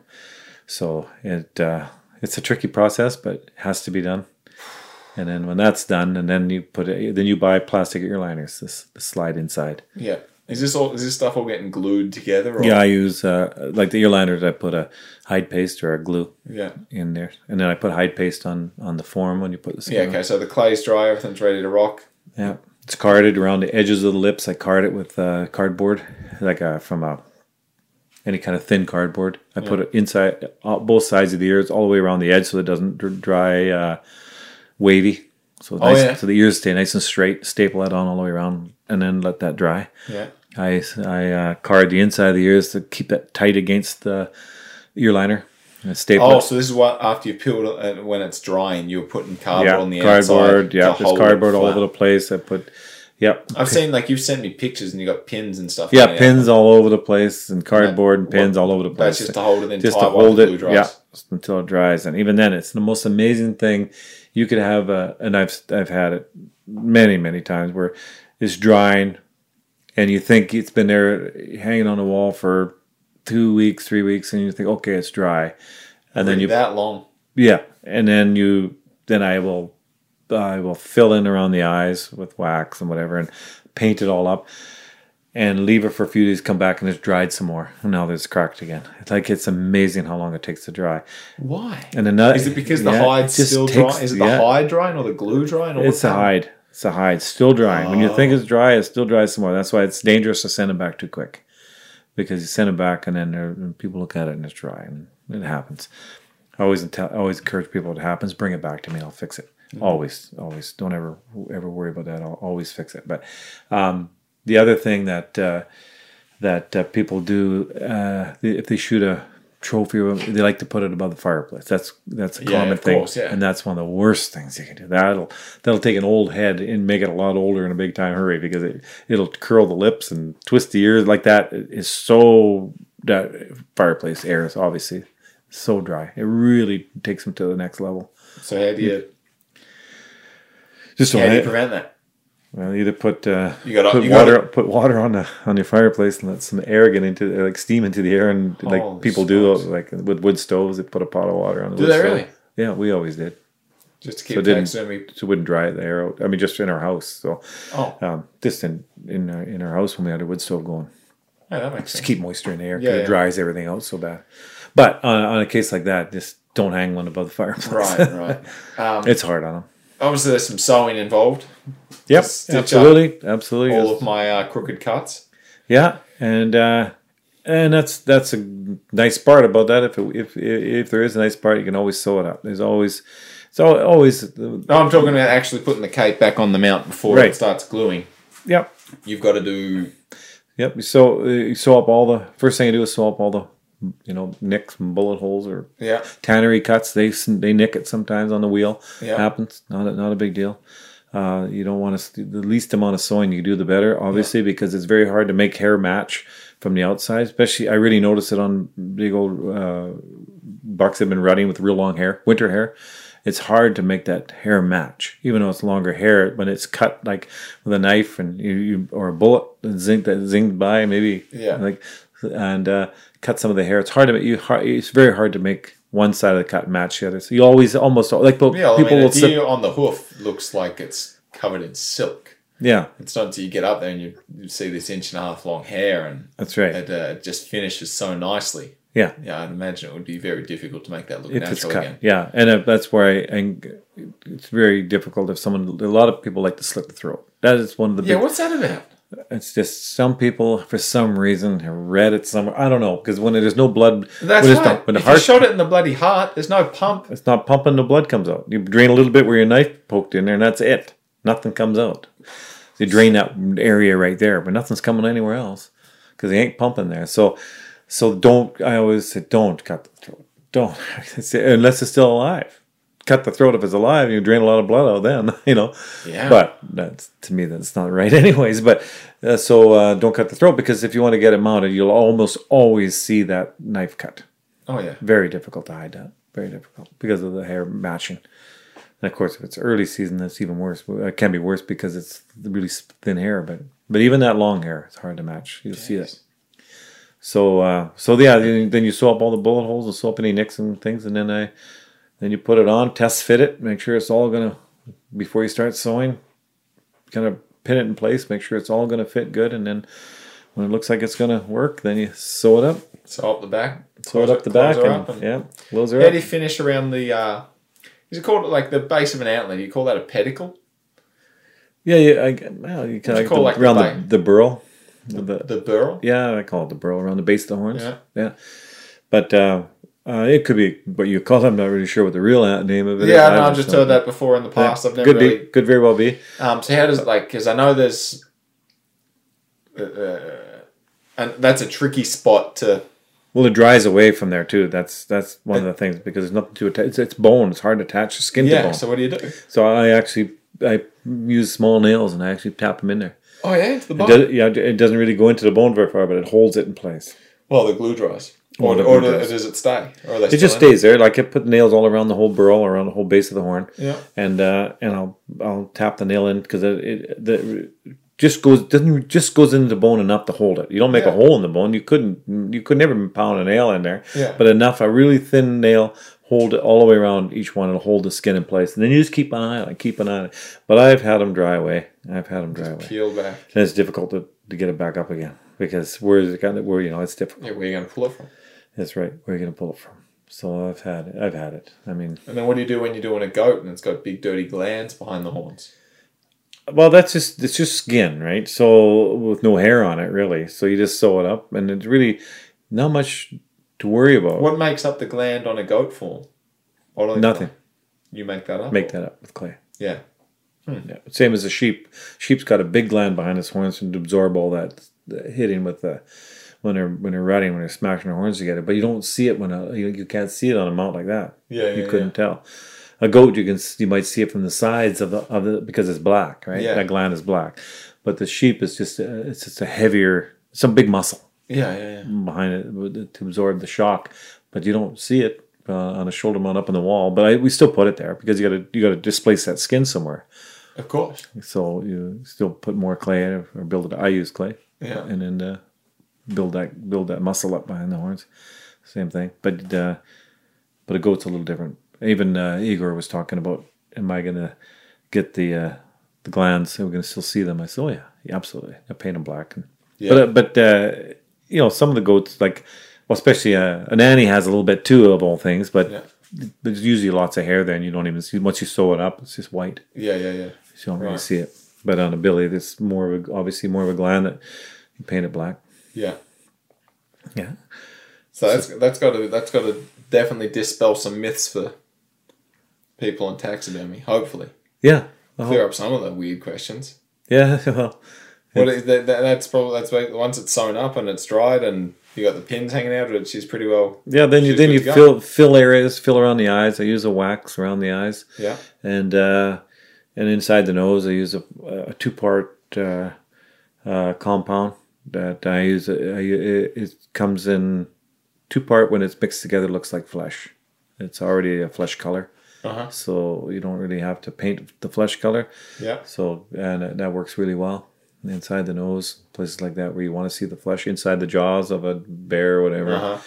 Um, again, there's there's any number of products that people use, uh, taxidermists use, and some of them are extremely good. And really, like they do beautiful jobs of it, and I envy that. But but that's what I use. Yeah, yeah, and uh, then it's just a detail, and I think for sure anybody can mount a deer head. Anybody can Google it and order a form. I don't think that's the truth.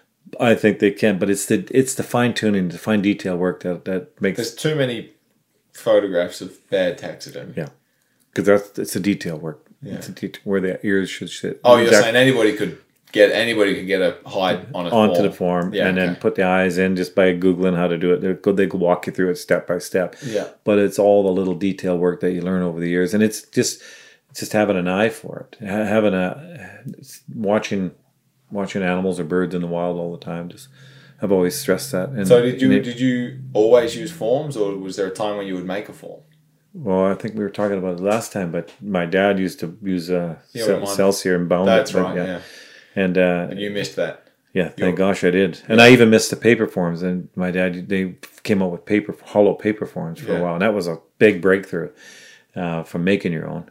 And Yeah. then, and then even the first, first uh, dense form foam forms that came out were heavy, heavy foam and and uh, difficult to carve, and they weren't really good. But again, one another step better.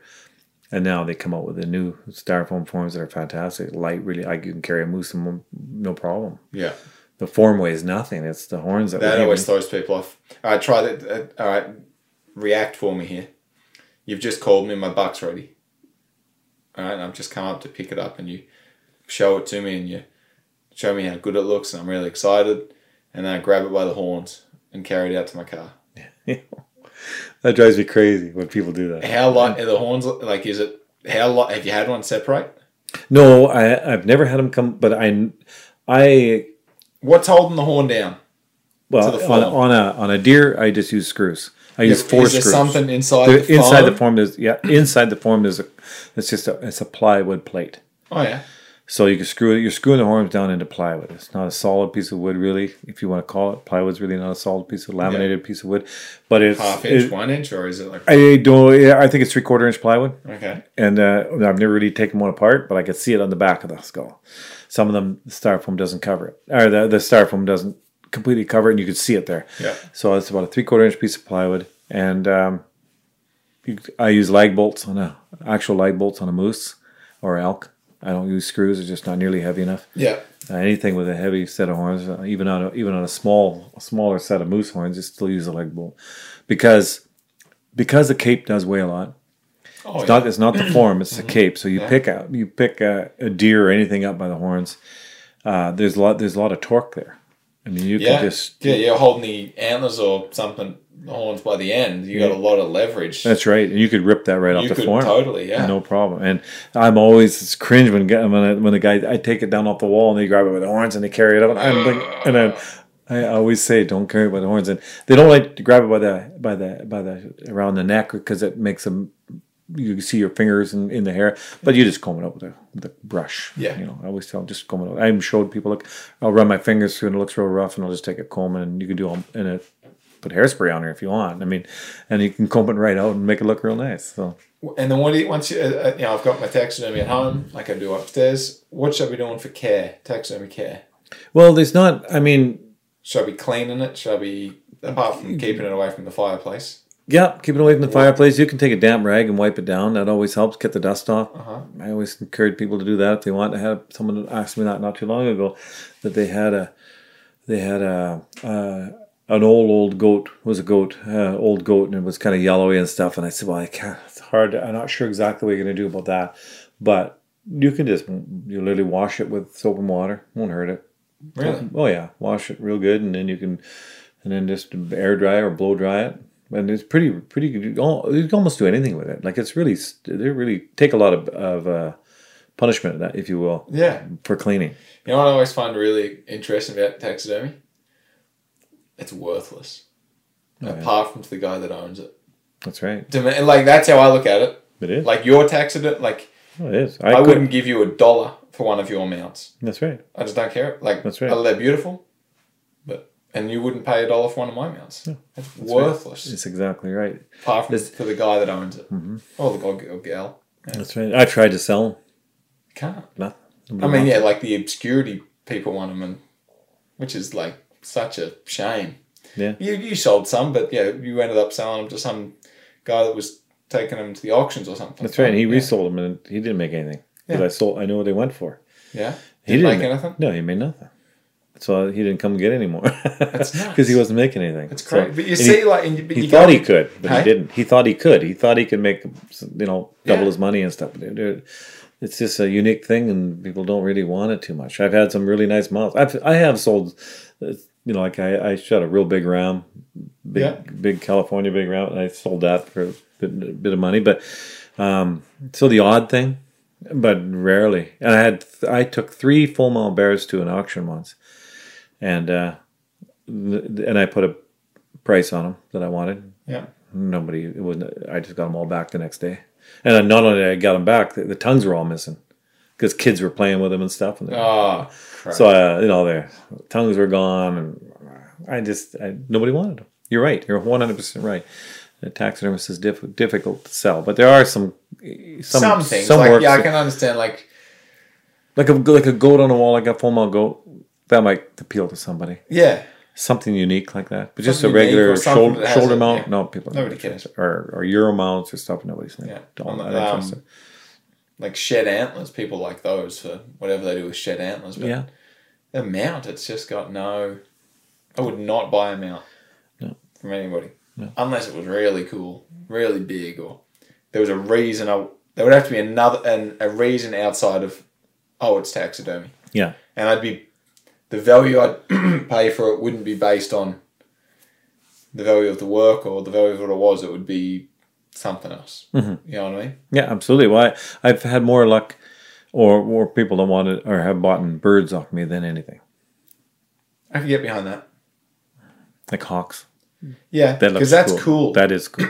that's really cool. You cool. know, I've when you I've mounted red tail hawks with a, with a pheasant, like they've caught a pheasant midair. That yeah, something like now that's a piece of art. yeah, I'm coughing. It's not the COVID. I just haven't been drinking water. Um, something like that where it's a bit of art. Yeah, you had a turkey sitting in your shop. Did you ever get rid of that? Because I'd buy that off you. I I got the owner picked it up. I'm on it with that had the California quail with it too. Yeah, Yeah, how dairy. I Yeah. love that in here. That'd look great. I've got to finish this studio. Um, I basically built it to the point where it would record. It stopped, and it was hunting season. what am I supposed to do? Still got to. I got to add some stuff. I got to Yeah. add some soundproofing on the walls and get some more taxidermy out. there you go. Yeah, Got to get out there. find more time to do these bloody things. Well, you've done a good job. Yeah, smashed it up pretty good, Yeah. pretty quick. Who did the electrical work? Yeah, just some local sketch. yeah, I wasn't too happy with the guy. Speaking of speaking of electrical work, I have to get you up to have my place in Sheridan to work on my taxidermy shop. So gee. yeah, we can do some we can do some horse trading there. I'm re- I'm retiring from electrical. Oh, oh, you are? No. Well, I'm telling you now. No, I'll come up and do that because you're going to tell me how to kill those spike moose. Hundred percent. I'll come up and do a trade. Yeah. Absolutely. Um, no, I've taken a yeah. Well, I mean, you know, I've, yeah, I'm not working on the tools as much, if if at all, really. Doing a lot more office work. I kind of like it. Um, easier on the body. Um, I've got a frog in my throat, and the worst way here. Um, yeah, it's a lot easier on the body to not be oh, I can imagine. beating my ass around the job site and pulling wire all day. Yeah. Um, you almost feel a little bit lazy, but I don't know. Nothing wrong with that. No, no, I'm a little bit. I'm getting. I'm thirty. I'm not old, but I'm getting older. I'm older than when I was twenty. yeah. So know, I'm always always got keep my eye out for Yeah. different. Right on. Oh, good. Um, you doing duck? You duck hunting much this year? Well, if I go, I'll let you know. Um, right now, it's not looking good. The spot that I always went, Yeah. um, I don't know if that's going to be available, and that's the only place I know. Right. um, because of the you know it's I don't know what's going on more more more development and things like that. It's a little spot that we went. Uh, we'll see if it's uh, if we can get in there uh, still. Then uh, it's a great place. Okay. Yeah, especially when it gets cold out and the river drops down, you can put the decoys in the river and it's a good spot. We always done very well there. Yeah, a lot of fun. Interesting. Uh, and I'll have lots of time to be here all week. Go go after work. Yeah, let, let, let me know if you're going. Yeah. I also I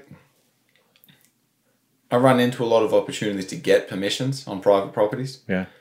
but I don't have the uh, I don't have the follow through Oh yeah. because I don't really I don't really do any waterfowl hunting. Yeah. A lot, a lot of people text me on this and ask me. They say, "Hey, you go waterfowl hunting?" I don't. Yeah, you, Um, yeah, you would love it. Oh, I'm It's sure. So much fun. Yeah, I'm going uh, at the end of the month. I'm going to go take photos for a, a mate of mine. Um, they're, they're, they're hunting, and uh, I just want to go take a bunch of photos of his hunt because I just think it'd be really cool. It'd Yeah. be a lot of opportunity for cool photos. So Yeah, looking forward to that one. for sure. Yeah. Yeah. Hey, um, if you're yeah, you probably don't want to give out your phone number on here, but No, I don't know. is is there a way for people to? Yeah, they can call me anytime. I'd love to give it out. It's uh 604 845 0345. That's my cell number. You can reach me all the time. Yeah. My number up in Sheridan, if you're in the area, will be 250 593 0044. And that'll be a number up at Sheridan Lake. And But you can always reach me. On my, it's easy to reach me on my cell number. Yeah, and if, And, if uh, you if you're not comfortable doing that, feel free to shoot me a text or an email or whatever, and I'll pass on to Chris. Yeah, by all means. Yeah, uh, and uh, love to meet more people for sure. Yeah, and uh, yeah, it's uh, it's going to be different up there. Um, there is there is a taxidermist up there in in uh, at Hundred Mile. I don't sure. I've never met him. I don't know too much about them. I know I've you know I've talked to some of the locals there, and and uh, they seem to be excited that I'm coming there. And actually, the the people that we bought the house off, they're big hunters, and they said, "Oh, you'll you'll meet a lot of people here." So I'm excited. I'm Yeah. excited to meet some of the local people. Um, help maybe I can do some work for them. So I'm looking forward to that. And at the same time, I, I'm still open for everybody down here because I will be going back and forth and and uh, At what point are you gonna stop I your, think- your nine to five job and I think it'll be five years. five years? When, when I six, I'm hoping to retire from construction when I'm 64, yeah, and that'll be it for me. That, that's when I'm gonna for sure stop. and just do taxidermy. Just do taxidermy. Yeah. yeah, Yeah, and then or or earlier if it goes well, I we'll see. I'll have a much better shot. It's a much much better shot. bigger. way bigger, Yeah, way bigger, and uh, easy twice the size or more. So ten foot ceilings. well, that shop you're working in now is not massive. Well, you were working in in your old house. Wasn't massive. No, very quite small. Yeah, uh, Because I at the time I wanted that whole shop as a taxidermy shop, and then I had envisions of doing half the shop my work area and half the shop a show area. The other half of the shop became my storage area for everything canning and everything else we Yeah. owned. So it didn't work. Well, this place has tons of storage. There's a, sh- it's a two story shop, so the down below there's lots of storage for for uh, for skins and things like that. I don't need them up in the other. It'll be all just show and and uh, so you'll have a bit of a showroom. we'll have a whole wall of Yeah. show like I did there, but much better Yeah, my plan anyway. So I got the ceiling's got to be finished. Um, it's just uh, a reflective uh, material on the ceiling right now to reflect the heat right. because it is a the place we bought as a wood boiler. So um, you know, try to you know preserve as much heat as you can, so you're not going through too much wood. I guess I don't know. Yeah, I've got sure. something. That's something I got to get used Dude. I gotta I gotta show you something cool. I got a uh, titanium backpackable wood stove. oh, really? Yeah, and it goes and I've got this TP it goes in. Uh, so when we're out backpacking in the snow, I've got I've got a wood stove in my tent, Unbelievable. and it weighs. The TP and the stove weighs six pounds. Really amazing. Yeah, dude, Unbelievable. it's nuts. Yeah. it's I um, I feel like such a sissy, but it's nice. oh, you should feel. It's actually, nice. You should feel happy. Yeah. Yeah. So I'll go on. I'm excited. I'm excited to to get going up there. To get I want to get started. I'm I'm you know obviously I haven't been able to when we don't take possession for two more days here, but once we get possession and once I can get going at it, uh, I'll have that place up and running pretty quick. And, Right. And uh, I'm pumped for you. I'm not not pumped for the backlog that you're probably looking at, and yeah, well, I'm excited about that. Yeah, just yeah, work, I'm yeah. excited and get it because a lot of it. There's quite a few euros that I. There was a, a lady called the other day that you that you sent yep, number two. I lost her number, so I'll have to get it again. I can give it to you right now. But uh, yeah, so that's a euro. There's a bunch of euros. That's a moose, right? Yeah, Yeah. You're- Yeah, I know who you're talking about. Yeah. That's the girl who cooked the uh, ruddy whitetail. Great cook. Oh, really? Yeah, tell her to bring you a bit of that moose meat cooked up real nice. Really? Yeah, she's a good cook. Oh, good. Yeah. Fantastic.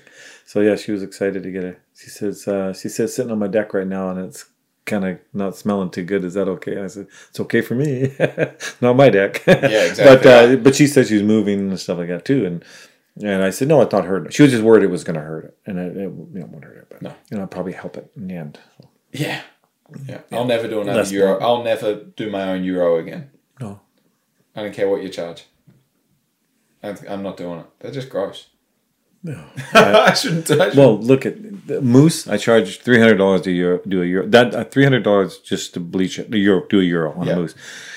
It's it's it's hardly even worth it to do it for three hundred dollars. It is so It's much nasty, work. man. It's so much work. It's amazing how much work it is. Even on a bear, there's so much work. By the time Yeah. you get it and pressure wash it and get it all cleaned up, it's a lot of work.